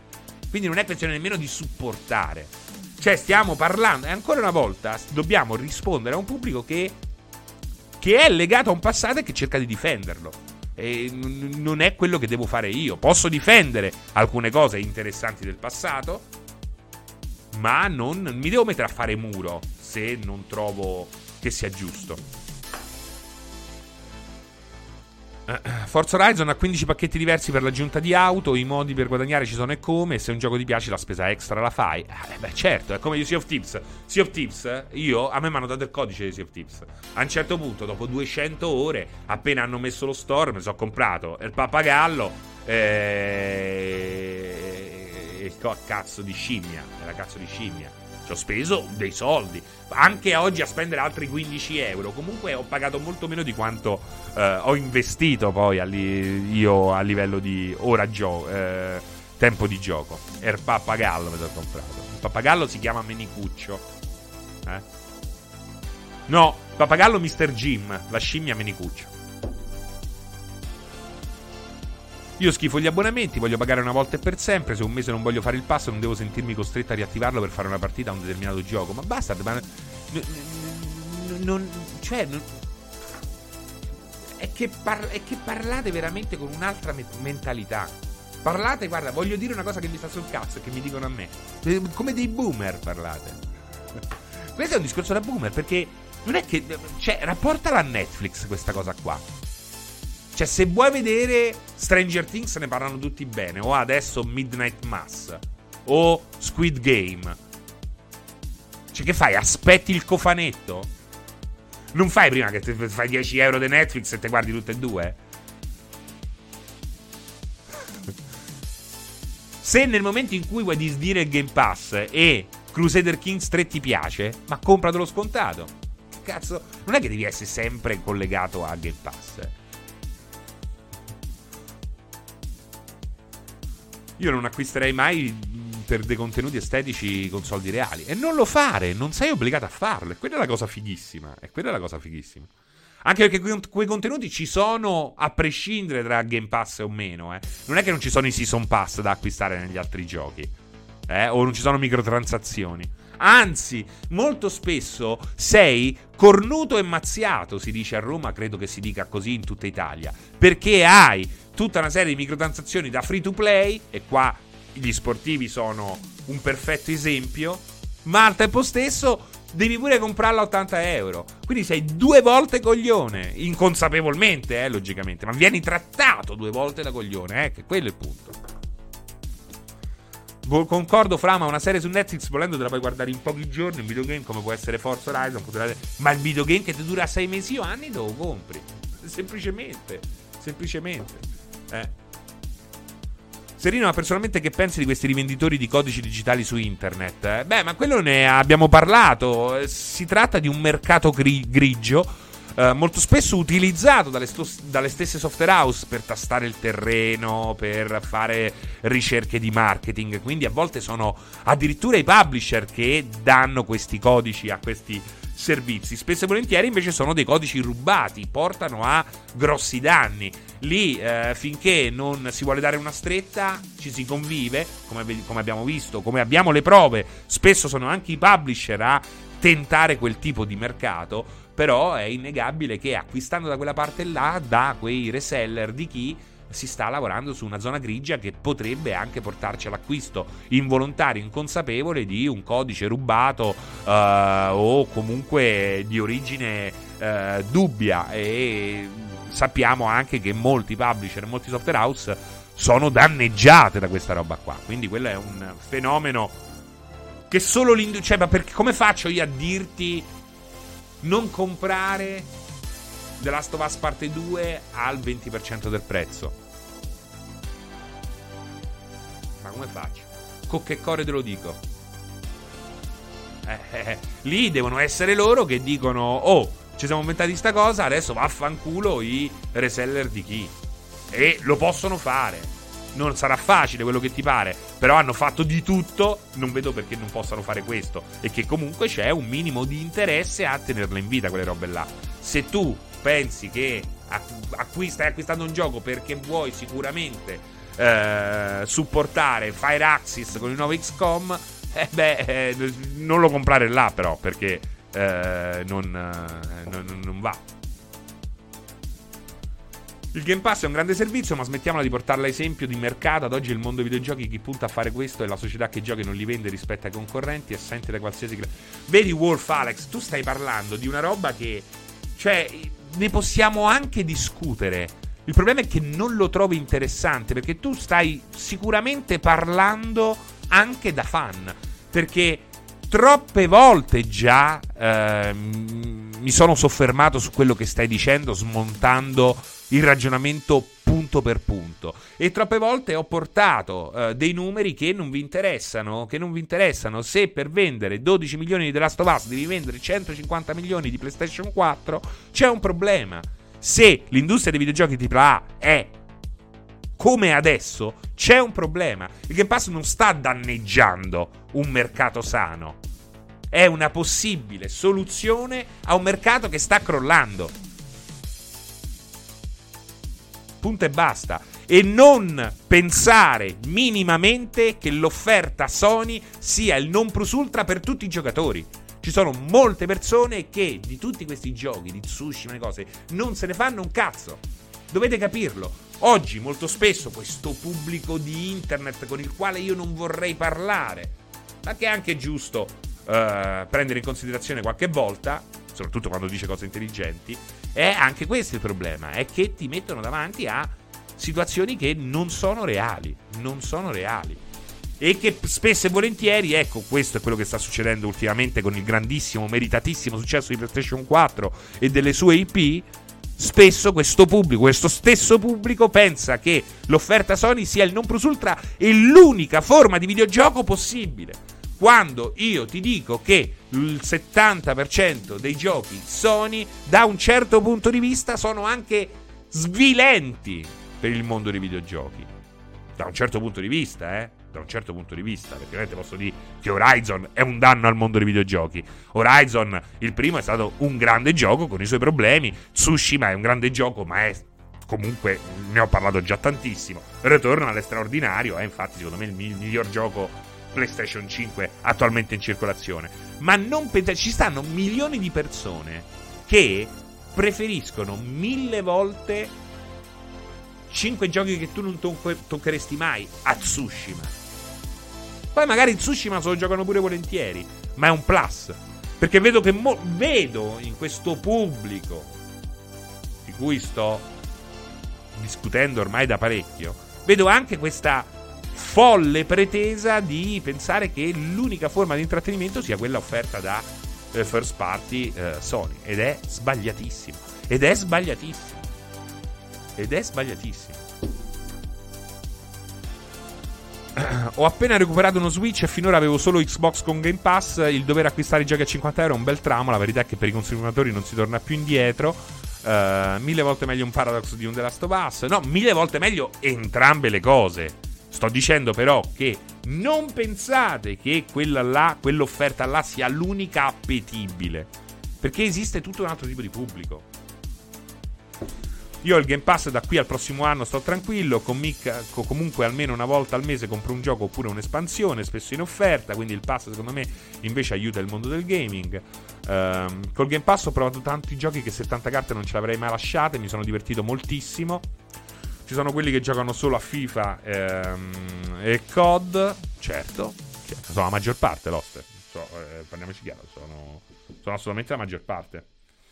Ehm, beh, secondo me se Sony creasse una simbiosi tra Plus e Now eh, più i, i, i tuoi titoli farebbe un bel botto positivo, i suoi titoli. Wario, se ami i videogiochi non puoi non apprezzare il Game Pass, ovviamente a meno di essere un mezzo sceicco, in quel caso ti puoi comprare tutti. Ma, ma, pure, ma guarda, con sceicco mica è un coglione, eh. Cioè, eh, sceicco è ricco, ma non è coglione. Io sono d'accordo con te, Francesco, però c'è la realtà dei fatti, ossia che PS5 sia la console più venduta e che giochi a 70-80 euro vengono venduti. c'è qualcosa che non mi torna. Allora, no, non è vero che 70 euro i giochi vengono venduti, perché la percentuale di gente che acquista il Day One è sempre meno. E la gente è ormai abituata a un sistema che vede i giochi crollare di prezzo del 30-40%, se non addirittura del 50% e oltre, nel giro di due mesi. Il mercato AAA non è sano. Non è sano.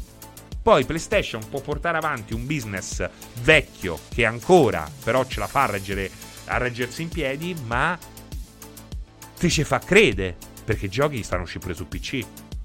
Te ci fa credere. Crediamo nelle generazioni, ma de che? Non esistono più le generazioni. E infatti, eccoci qua. Stiamo aspettando tutti i giochi cross-gen. Te ci fa credere. Ma lo sa pure lei, lo dice Sean Layden che i giochi da 50 ore a 70 euro non, non, non, devono cambiare perché non sono profittevoli oppure comunque hanno un rischio talmente elevato che gli investitori non, sganciano più i soldi. Ragazzi, ma di che stiamo a parlare? Voi pensate, se, come, si, come diceva Tyler Darden, eh? Martha Stewart sta lucitando i pomelli del Titanic ed è la stessa identica cosa. È la stessa identica cosa. Poi, se te vuoi giocare a Far Cry 5, pensi a Far Cry 6, pensi che quello sia il massimo. Comunque, God con tutti gli amici, senza rottura di cross gen, e Ghost of Tsushima perché ammazza, sembra un film, o comunque quel tipo di esperienza cinematografica Naughty Dog eh, non si tocca, a te compri la PlayStation 5. È logico che PlayStation 5 è la più venduta, se lo merita. Se lo merita. Ma non serve. Il problema è che vendere la console non è più fondamentale. È quello il punto. Vendere la console non è più fondamentale, non basta più. E lo sta vedendo anche Sony. Oltretutto, pensate che cosa vuol dire in una situazione puntare così tanto su una strategia che non puoi attuare perché non hai le console. perché non è un caso che Xbox stia, che Microsoft stia vendendo un botto di serie S. Perché si trovano, costano poco e la gente, la gente comune de quanto andrà Forza Horizon 5 su Serie X rispetto a Serie S, non gliene frega un cazzo. Sa che ci giocherà, ci giocherà meglio che One, a parte che One fa schifo, basta vederla, è orrenda. Eh, Serie S almeno c'ha il suo stile. Se compra Serie S, c'ha il Game Pass e se compra Serie S. Forza Horizon sarà comunque bello. Sarà comunque il bello abbastanza. Gran Turismo prossimo, il 7, sarà bello abbastanza.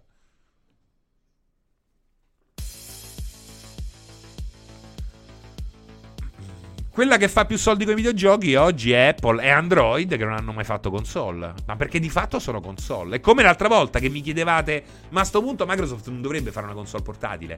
Ma chi te sei? Come dicevano, no? Ai, ai, ai medie. Oh, ma chi te sei? Come dire, ma chi te sei in culo, no? Ma che gli frega e fallo? Ci stanno iPhone, ci stanno i tablet, ci sta uh, Android. Ma che gli frega?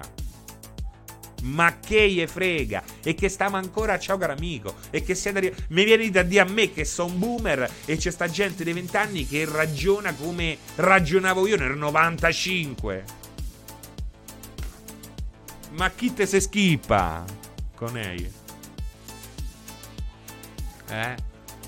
Microsoft integra le app Android su Windows 11, ma è impressionante il sistema che hanno utilizzato per mettere il Game Pass su Apple, aggirando no, quel limite. È pazzesco. Creando questa app che si chiama Xbox Cloud. È bellissimo perché è proprio un modo per dire, vedi, per una volta, di solito Microsoft è quella che innova fuori tempo massimo. Di solito fa dei prototipi bellissimi, poi non escono per 15 anni, ma e quando escono c'è già mille cose migliori, no, sul mercato. In questo caso è lei per la prima volta, una delle prime volte che vedo Microsoft uh, mettere, cioè, aggirare quello che ormai è una roba vecchia.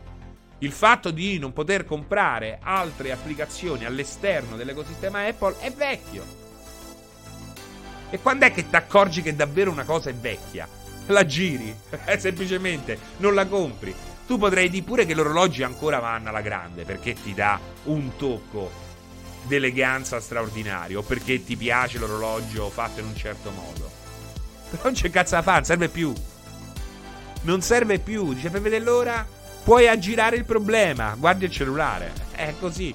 Poi è bello, eh. Puoi essere uno che colleziona orologi. Voglio un patente Philippe eh, da 4.000 euro. Lo puoi fare, certo. Ah, ma parliamoci chiaro, a che cazzo ti serve? L'idea l'hanno rubata da Amazon. Non mi vuoi? Io te entro dalle spalle. È così il Fulugadalla. Eh, l'orologio di lusso è per chi ha i soldi, lo stesso videogiochi in fisico. Eh, ammazza, sì, 70 euro di videogioco, c'hai proprio i soldi. Ammazza, sei ricco. sei ricco. Io il gioco, il puzzle. Poi valla a dire, eh, vai lì a un raduno di avvocati, dice, guarda che bello orologio, eh. Complimenti. E lei? No, io ho dovuto comprare tutta la saga di Metal Gear in limited edition. Noi giocatori mi ci metto pure io dentro, ci facciamo turbe mentali, poi in realtà sta in un altro mondo, fate i giocatori che non stanno lì a vedere i frame, i pixel. Esatto, Oxedet, esatto. Magari il Patek da 4000, ehm, ancora in celofanata, esatto, Lost, è tutta la collection, la collection, la collection di Metal Gear, tutta in, ancora in celofanata, minty condition, come dicono alcuni, hai visto quando... quando ti fanno vedere che è proprio... è ancora in celofanata, minty condition tipo uno smartwatch qualsiasi è comunque comodo, Imo. Eh, perché ci fai altro, perché ci fai altro, non è un orologio. Io sono super ricco, dice High of the Many, ho il Metal Gear Rolex. L'orologio classico ormai è solo un pezzo di abbigliamento, ha solo un fine estetico e, non, e non di utilità. Giuseppe qualcosa. È come quando metti la cinta ai pantaloni che comunque ti stanno un po' stretti. La metti perché è bella. Non la metti perché se no ti calano i pantaloni. Grazie Alex per i complimenti inerenti all'articolo di Forza Horizon 5. Massimo Agnese su PC sono super favorevole a Game Pass e acquisti digitali, su console no, in quanto preferisco la copia fisica e rivenderlo oppure comprare un gioco usato e poi rivenderlo. Il problema è che decade anche questo in un mondo di Game Pass, di Stadia, eh, abbonamenti Stadia o PlayStation Now. Cioè, ripeto, io conosco molte persone che giocano su PlayStation senza avere una PlayStation, ma con PlayStation Now, su PC, tra l'altro. E infatti sono felici perché adesso si possono giocare The Last of Us uh, parte 2 che arriva proprio adesso su, uh, su PlayStation Now. La metti per coprire il bottone aperto perché non ti chiudono, dice Bovone. per quello ci sono le bretelle. Esatto, l'unico modo per evitare di mettere la, la cintura è utilizzare le bretelle. Anche il mio pirata di Sea of Tips non ha bisogno della cinta, eppure gliela metto lo stesso perché è bella. esatto, Dagan, esatto. Passerotto, ok, Game Pass è il futuro, ma Sony e Nintendo non po- cosa possono fare? Mica possono reggerlo, si devono unire a qualcuno di grosso tipo Amazon. Beh, Sony sta utilizzando Azure di Microsoft. Um, vedremo, vedremo. Beh, l'hosting è un problema a parte, non è che Netflix... Netflix... Netflix non credo, questa è una cosa che non so. Netflix utilizza server Netflix, Netflix no. No, perché ah, è eh, logico che eh, Prime utilizza quelli. Quelli. Quelli Amazon. AWS. È Amazon. È Amazon. Vedete, come Netflix utilizza i server Amazon che sono gli stessi di Uh, Prime uh, Video, uh, al, momento, al momento Sony utilizza invece eh, quelli, di, quelli di Microsoft che sono gli stessi di, del Game Pass. Eh, scusami, del Game Pass, eh, di, di, tutto il live, di tutta la, l'architettura Xbox, ma non solo. Quindi eh, è tutto là. È logico che eh, costruire una rete di server eh, gigante come hanno fatto Amazon, Microsoft e Google è stato lungimirante, una spesa enorme eh, ma anche lungimirante. Eh, Sony non lo ha fatto, però Sony perché Sony conte- è più specializzata in contenuti. Eh, qui abbiamo aziende che fanno altro, fanno contenuti e tutto il resto. Anche per quello c'è quella eh, discrepanza enorme di valore societario, aziendale e soprattutto di introiti e di capacità di spesa. E di capacità di spesa. Um,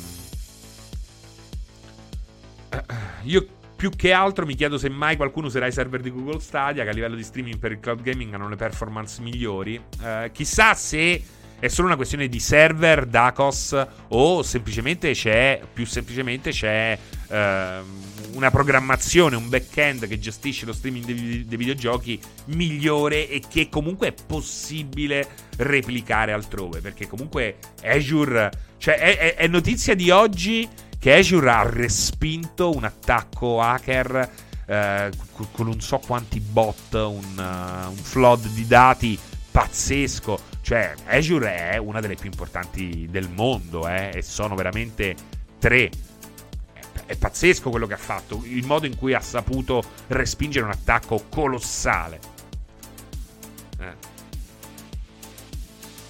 La divisione Xbox è una minima parte di Microsoft. Azure è più cazzuta di AWS, nonostante sia la seconda del mercato. Bilsbin, io, eh, appunto, mi. Eh, mi affido a quello che mi dite perché n- personalmente non ho né la conoscenza né i dati per dirvi se eh, i sistemi server il cloud di Amazon sia migliore o peggiore di Azure. Bilsin ci lavora, per il momento portiamo a casa la sua Uh, testimonianza. Microsoft Azure Platform hit by 2.4 terabyte al secondo DOS attack. Cioè gli sono arrivati addosso 2,4 terabyte al secondo. Il DOS attack è un attacco che praticamente eh, crea l'allarme e mette in protezione un, un, sistema. Un tempo cadevi e basta perché avevi tutti questi dati che ti arrivavano addosso e cadeva la connessione. Oggi eh, hai di diverse soluzioni, però spesso e volentieri, eh, correggimi se sbaglio, Wilsvin, eh, spesso e volentieri c'è una... Si chiudono a tenuta stagna, si protegge il sito, mentre qui non, non si è dovuto praticamente fare nulla, ha fatto tutto Azure in automatico. Sì, sì, hai ragione, anni loro. Azure lo ha srotolato. esatto. Io lavoro con OVH e dico che è la migliore. Chi dice il contrario ha ragione. OVH è quella che ci lascia sempre a piedi anno di multiplayer. uh, ad onore del vero, AWS non mi piace per la parte infrastrutture, ma l'apprezzo di più per la Logic App, dice Wizbin. Francesco, puoi argomentare un attimo il tuo ultimo post su Far Cry 6 su Facebook? Gabriel, l'ho fatto l'ho fatto fino adesso, quindi il consiglio è nel caso andarti a prendere eh, a riprendere la, la, replica quando finirà il 16 bit di oggi perché non posso ripetere tutto quanto. Azure usa sposta in spam e salva l'attacco hacker, molto efficace, dice Cateno Giunta. Uh, Gold Roger, Frassi sa qualcosa sull'aumento di prezzo di Switch Online? Non so nulla. Trovo che qualsiasi aumento, che poi questi piangono sempre miseria piangono sempre miseria. Uh, dovete supportare il mercato. Ma vaffanculo. Un po'. Cioè, ma hai fatto pagare gli anni Xbox Live e PlayStation Plus? Senza regalarmi niente. Poi improvvisamente mi hai cominciato a regalare due giochi al mese. Ma quanto ci guadagnavi prima? Se oggi mi può dare due giochi al mese, che poi manco li voglio. Eh? Cioè, Nintendo che... Ah, beh, perché aumenta perché adesso mettono il coso? il Nintendo 64 e. E manca la faccia, è una cosa vergognosa. Cioè, aumentare quella roba lì. È vergognoso, è vergognoso. Non è che ci stanno i server, non è che mi gestisci i server Nintendo, eh. Io quando gioco ai giochi online, spesso e volentieri sono. A parte che a volte so peer-to-peer di mortacci vostra, che manchi i server ci avete. Me fate osta a me, me fate osta, oh che c'è Mizia che sta a guardare in, in, teleselezione eh, il Lido dei Peni, Lido dei Pini su Netflix, eh? E, e o sto io perché sono il migliore, perché gli altri giocatori l'ha pescati in Nicaragua, eh? Va, vaffanculo, ma che server gestisci, eh? Mi dai i giochi Nintendo 64 e se voglio li compro. Eh, se voglio mi pago l'abbonamento, aggiungo la collezione Nintendo 64 eh, e gioco giochi Nintendo 64. Tra l'altro io lo farei. Cioè, io sarei più disposto a comprare F0 a 10 euro che dover pagare l'online per giocare a F0. Mi fa impazzire sta roba qua. Cioè, non posso giocare a Splatoon per quale motivo? Non, che c'ha un tick rate oltretutto de, che è fatto per giocare col cellulare, col 4G.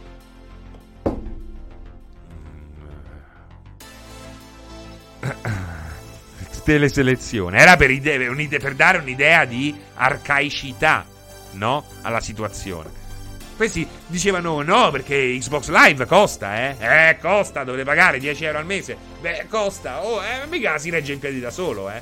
Poi quando a un certo punto è arrivato il PlayStation Plus che la gente ha dovuto pagare pure quello e diceva mmm, devo scegliere uno dei due, che hanno fatto? Vi regaliamo due giochi. Ah, prima, prima c'avevi i server che costavano 10 euro al mese di ciascuno di noi, adesso mi regali pure due giochi. Allora, quando è che mi, quando è che mi stai fottendo? Mi fottevi prima o mi fotti adesso? In risposta alla tua domanda, dice Wilsbin, la parte di sicurezza che non sia relativa all'infrastruttura, data center e criptazione dati che rende inaccessibile a chi lavora nei data center i dati del cliente se non sotto accordi particolari per dev partner, è tutta a carico del cliente, anche se entra in una sezione del cliente tutto è isolato. Era già successo col caso SolarWinds, per esempio. Grazie Wilsbin della tua uh, spiegazione. C'è da dire che a pagare Xbox Live non è mai successo un attacco hacker come quello successo a Sony nel 2011 puro caso. Puro caso. Oggi è una situazione diversa. Tra l'altro, eh, Sony utilizza la stessa infrastruttura Microsoft, quindi eh, vediamo. Tacci loro, però poi da Inlight lo fanno girare in streaming su Switch. Non so. A livello di infrastruttura, valutando solo le parti di public cloud, AWS e Azure sono inarrivabili eh, GCP di Google insegue a fatica e gli altri non contano praticamente niente. Se è giusto quello che dice Buto Eru Gabriel, potrebbe appunto, vedi, il miglior streaming di Stadia potrebbe essere tranquillamente un, uh, un, uh, delle routine migliori che gestiscono meglio lo streaming, anche se i server sono magari peggiori. Eh, succede, no? Come il netcode. Ci sono a parità di velocità di internet dei netcode che funzionano meglio e dei netcode che funzionano peggio. Ci sono dei giochi che hanno dei lag per problemi eh, di programmazione dei giochi che vanno bene anche sempre con la stessa eh, connessione a internet. Citrangolo, sei arrivato un po' tardi. Sei arrivato un po' tardi, è vero. Oggi volevo platinare la puntata del 16 bit, ma è arrivato quel guastafeste del mio capo e ho dovuto togliere le cuffie, dice Branchia, dannazione. Eh, Eban, io preferirei pagare meno il plus e lasciare i giochi molto spesso di merda che ma, ma infatti non hanno più senso. Anche quello è destinato a cambiare perché non ha più senso pagare quella roba là. Non ha più senso pagare quella roba là. Soprattutto non ha senso che quella spesa venga giustificata da due o tre titoli. Ma che ce faccio? Che ce sta? Faccio prima a pagare 10 euro un titolo che mi piace in sconto. Se a uno non gli piace il golf, ma che cazzo ci gioca al golf eh, oggi che me lo dai in regalo? Diverso se me lo dai in un pacchetto più ampio. Ciao Ponzio. Wilsbin, Buto, ogni cloud... Perché Buto? ogni cloud si sta specializzando in servizi ben specifici. Uh, Google Cloud ha degli ottimi servizi relativi per i data analyst e gli algoritmi uh, dell'intelligenza artificiale. Toto Twitch, sono ormai abituato a 60 fps in qualsiasi videogioco, ne verrà davvero la pena abbandonarli per la, mod- per la modalità grafica di Forza Horizon 5 o valgono comunque di più dei dettagli che si perdono? Toto Twitch, eh, i 60 fps è un, una scelta che si fa, è una scelta che si fa, è una scelta. Vuoi i 30 60 fps in Forza Horizon 5? Scendi a compromessi e giochi in quel modo. Su PC puoi regolare ogni singolo compromesso. Ecco, eh, probabilmente come al solito è la scelta più laboriosa, inizialmente magari dispendiosa, ma è quella che ti consente di eh, tenerti 60 fps rinunciando soltanto a quello che non si vede o non vedi o non ti interessa. Per il resto eh, lì devi scegliere 60 o 30. Io personalmente credo che giocherò a, 60, a 30 fps. Ultimamente mi piace l'immagine perfetta. Death Stranding lo sto giocando in quality mode. Ratchet Clank l'ho giocato a um, a 30 fps, in quali di mod 4K puri. Mi piace così, che ci devo fare? Uh, bello, so sexy so much, sei bello da vivere, sei bello da vivere, è bellissimo. È, beh, è proprio un, un, poeta, un poeta urbano, sexy so much. Francesco, mi sono collegato solo per salutarti. T'abbraccio, grazie Apal. T'abbraccio anch'io. Volante, volante, volante. Dove vai adesso? Dove vai? Ci lasci per andare dove? Io sono team modalità grafica sempre, dice Oxedet. Vedi, anche te, anche te, beh, oh, mi piace. C'ho l'OLED, bello 4K, lo voglio 4K. Poi veramente, oh, oh, i 30 fps, se gestiti bene, in certi giochi, non pesano tanto. Poi ci sono dei giochi in cui spesso sono proprio i racing game. Però ci sono anche racing game straordinari che ci abbiamo giocato a 30 fps. Eh. Tanti Project Gotham sono stati a 30 fps. Però visuale interna, magari utilizzi più la visuale interna che l'esterna. Nella visuale interna si notano di meno, ci sono più effetti che eh, servono per ehm, darti l'impressione di andare più veloce. Ci sono tutta una serie di, di, di, di soluzioni. Eh, Oxedet, io ho un QLED. Muccio 30 su monitor a 120 sono un'altra cosa. Uh, Buto, ah, Buto era Buto e Ru Gabriel. Scusami, non capivo, sembrava un Buto. Wilsvin, infatti, il target di GCP ormai è quello, quindi dei server Google. AWS e Azure sono quelli più generalisti, gli altri puntano a piccole nicchie. Oracle alle aziende che amano farsi spennare, Alibaba chi vuole raggiungere il mercato cinese e così via. Reflusso, ma che figata è AMD che regala l'FSR integrato nei videogiochi anche per chi usa schede Nvidia. Ah, carino, bella mossa, bella mossa. Reflusso così posso giocare a Deathloop la mia GTX 1050 del portatile. E Riandir, avete giocato una vita a 30 fps e mo lo schifate, no? Vabbè, è pure vero che Riandir abbiamo giocato una vita a 30 fps perché non avevamo alternative. eh, non è che... Dici, mi sono sempre fatto Roma-Reggio Calabria col 500, adesso lo schifi che ti sei fatto il Land Rover. Beh, ma è molto più comodo andarci con Land Rover. Sembrano la metà dei chilometri che col 500 o il Pandino 750 degli anni 80. Diciamo che devono essere bravi gli sviluppatori, gli sviluppatori a inserirlo, comunque è ottimo. Il Sega Mega Drive era a 3, eh, sono stati tutti a 30 perché il PAL. Eh, nel momento in cui. Fino a quando le console sono state legate al formato televisivo PAL adottato in Europa, mentre in America era NTSC in Giappone un NTSC SECAM diverso, eh, si poteva andare soltanto a 30. Ecco, ehm, era 50, sì, però il 50 andava a cagare, ragazzi. Quindi loro si settavano sui 30 fps e, e basta, e basta. Il problema è iniziato ad esserci serio con uh, il 3D, con il 3D, con PlayStation 2 e infatti poi diciamo che uno dei selling point del Sega Dreamcast fu proprio appunto il, eh, il puntare a 60 frame al secondo. Io per esempio eh, lo facevo con, utilizzando il VGA Box, eh, lo facevo anche con eh, il GameCube utilizzando l'S-Video. Avevo un GameCube giapponese e per collegarlo usavo l'S-Video che da noi non ha mai eh, spopolato, ma era una connessione straordinaria, molto migliore della peggiore in assoluto, ovvero uh, il, il, cavo SCART. Oltretutto era anche il più uh, delicato.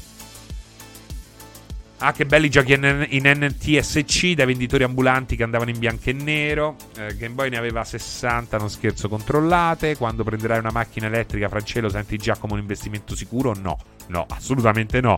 Non lo sento assolutamente un investimento sicuro. Comprerei una macchina elettrica soltanto se dovessi girarci soltanto in città, ma visto che la macchina mi serve anche per muovermi in percorsi extraurbani, al momento non ho nessuna intenzione di comprare una macchina elettrica. Tra l'altro ehm, la macchina inquina, sono d'accordo, ma eh, l'elettrico al momento non ha risolto molti dei problemi. Ha risolto il problema dello scarico del singolo veicolo, ma la filiera è disastrosa, sia per estrarre um, gli acidi che poi vanno all'interno delle batterie, sia per uh, poi uh, smaltire queste batterie. Un po' come il nucleare, produce energia pulita, il problema è che poi comunque da qualche parte le scorie le devi, uh, le devi sistemare.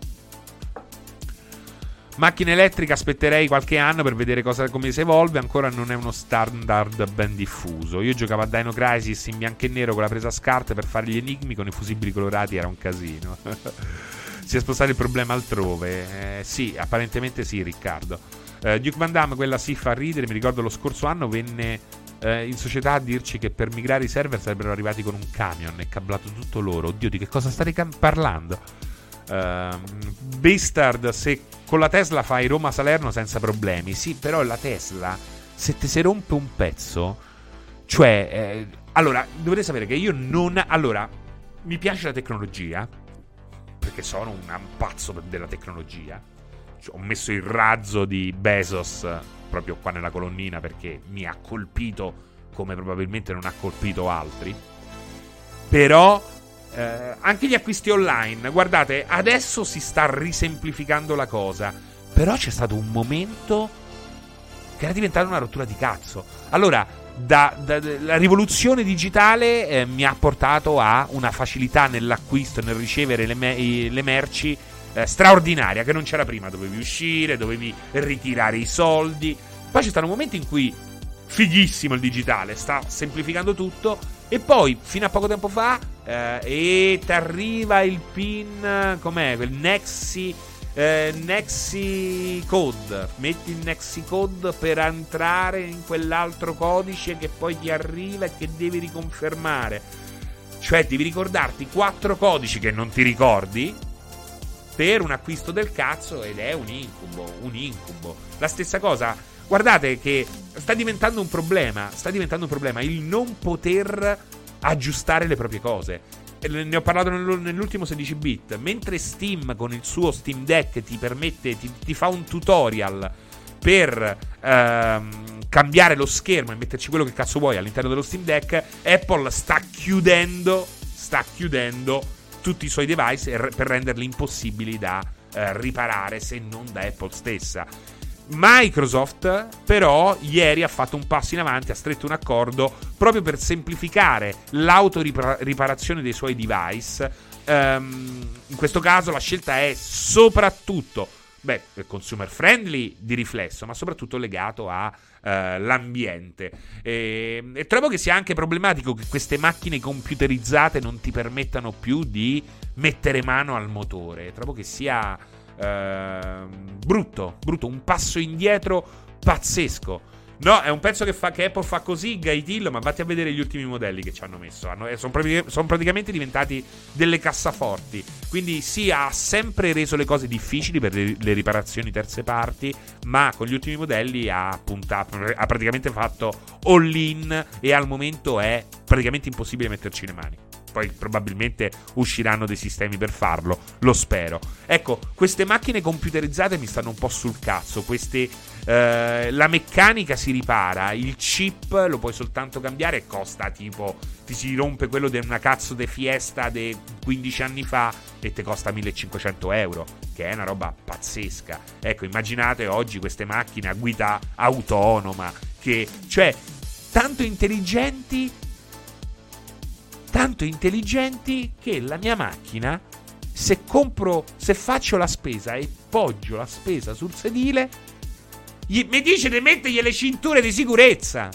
Allora tu sei tanto intelligente. Piripì, piripì, piripì, piripì, fai questo, piripì, piripà, fai quest'altro, piripì, piripù, fai quest'altro, allunga le gambe, riposati, appoggiati che sei stanco. Sarò stanco, lo dico io. Oh, sono sotto botta, ho comprato 7 kg di droga, non sono stanco. Eh? Riposati tu piuttosto. Tanto intelligenti, tanto cacacazzi. Compri la spesa, la metti sul sedile e dice mettiti la cinta. Guarda che la spesa è il latte, il salame e la ciriola fresca. C'è pure una bufala da un chilo e mezzo. Che, che, che gli metta la cinta? No, devi mettere la cinta. Quindi devi mettere la cinta a spesa. Ecco a che punto siamo arrivati. Siamo arrivati a mettere la cinta alla spesa in nome di questa presunta intelligenza di queste macchine. Piripì, piripì, piripì. Ma vaffanculo e basta, sta zitta. Sta zitta. Mi hanno sparato, che mi metto la cinta. Sto a scappare, sto a scappare che mi hanno sparato, mi hanno accortellato. Mi hanno accortellato sull'autogrid caserta, li mortacci tua. Piripì, mettete la cinta. Sto a morire, li mortacci tua, che faccio? Eh? Allunga le gambe e taglierei quelle gambe. È così, è. Sopportabile. A me queste cose che non si possono riparare, le, le, le robe mi sta sul cazzo. Però la bufala da un chilo e mezzo va adeguatamente protetta, dice Sagramor, eh c'è un po' di discorso in questo romano. E eh beh, ma lì va utilizzato. Prima ho fatto tutto il discorso, ho fatto un'ora e, due, un'ora e 45 cercando di parlare in italiano. Adesso, quando mi incazzo con la macchina, mi permetterai un po' di romano, no? Serve per rimarcare, come la parolaccia, va utilizzata bene. Se la utilizzi bene, rimarca. Se non la utilizzi bene, offende.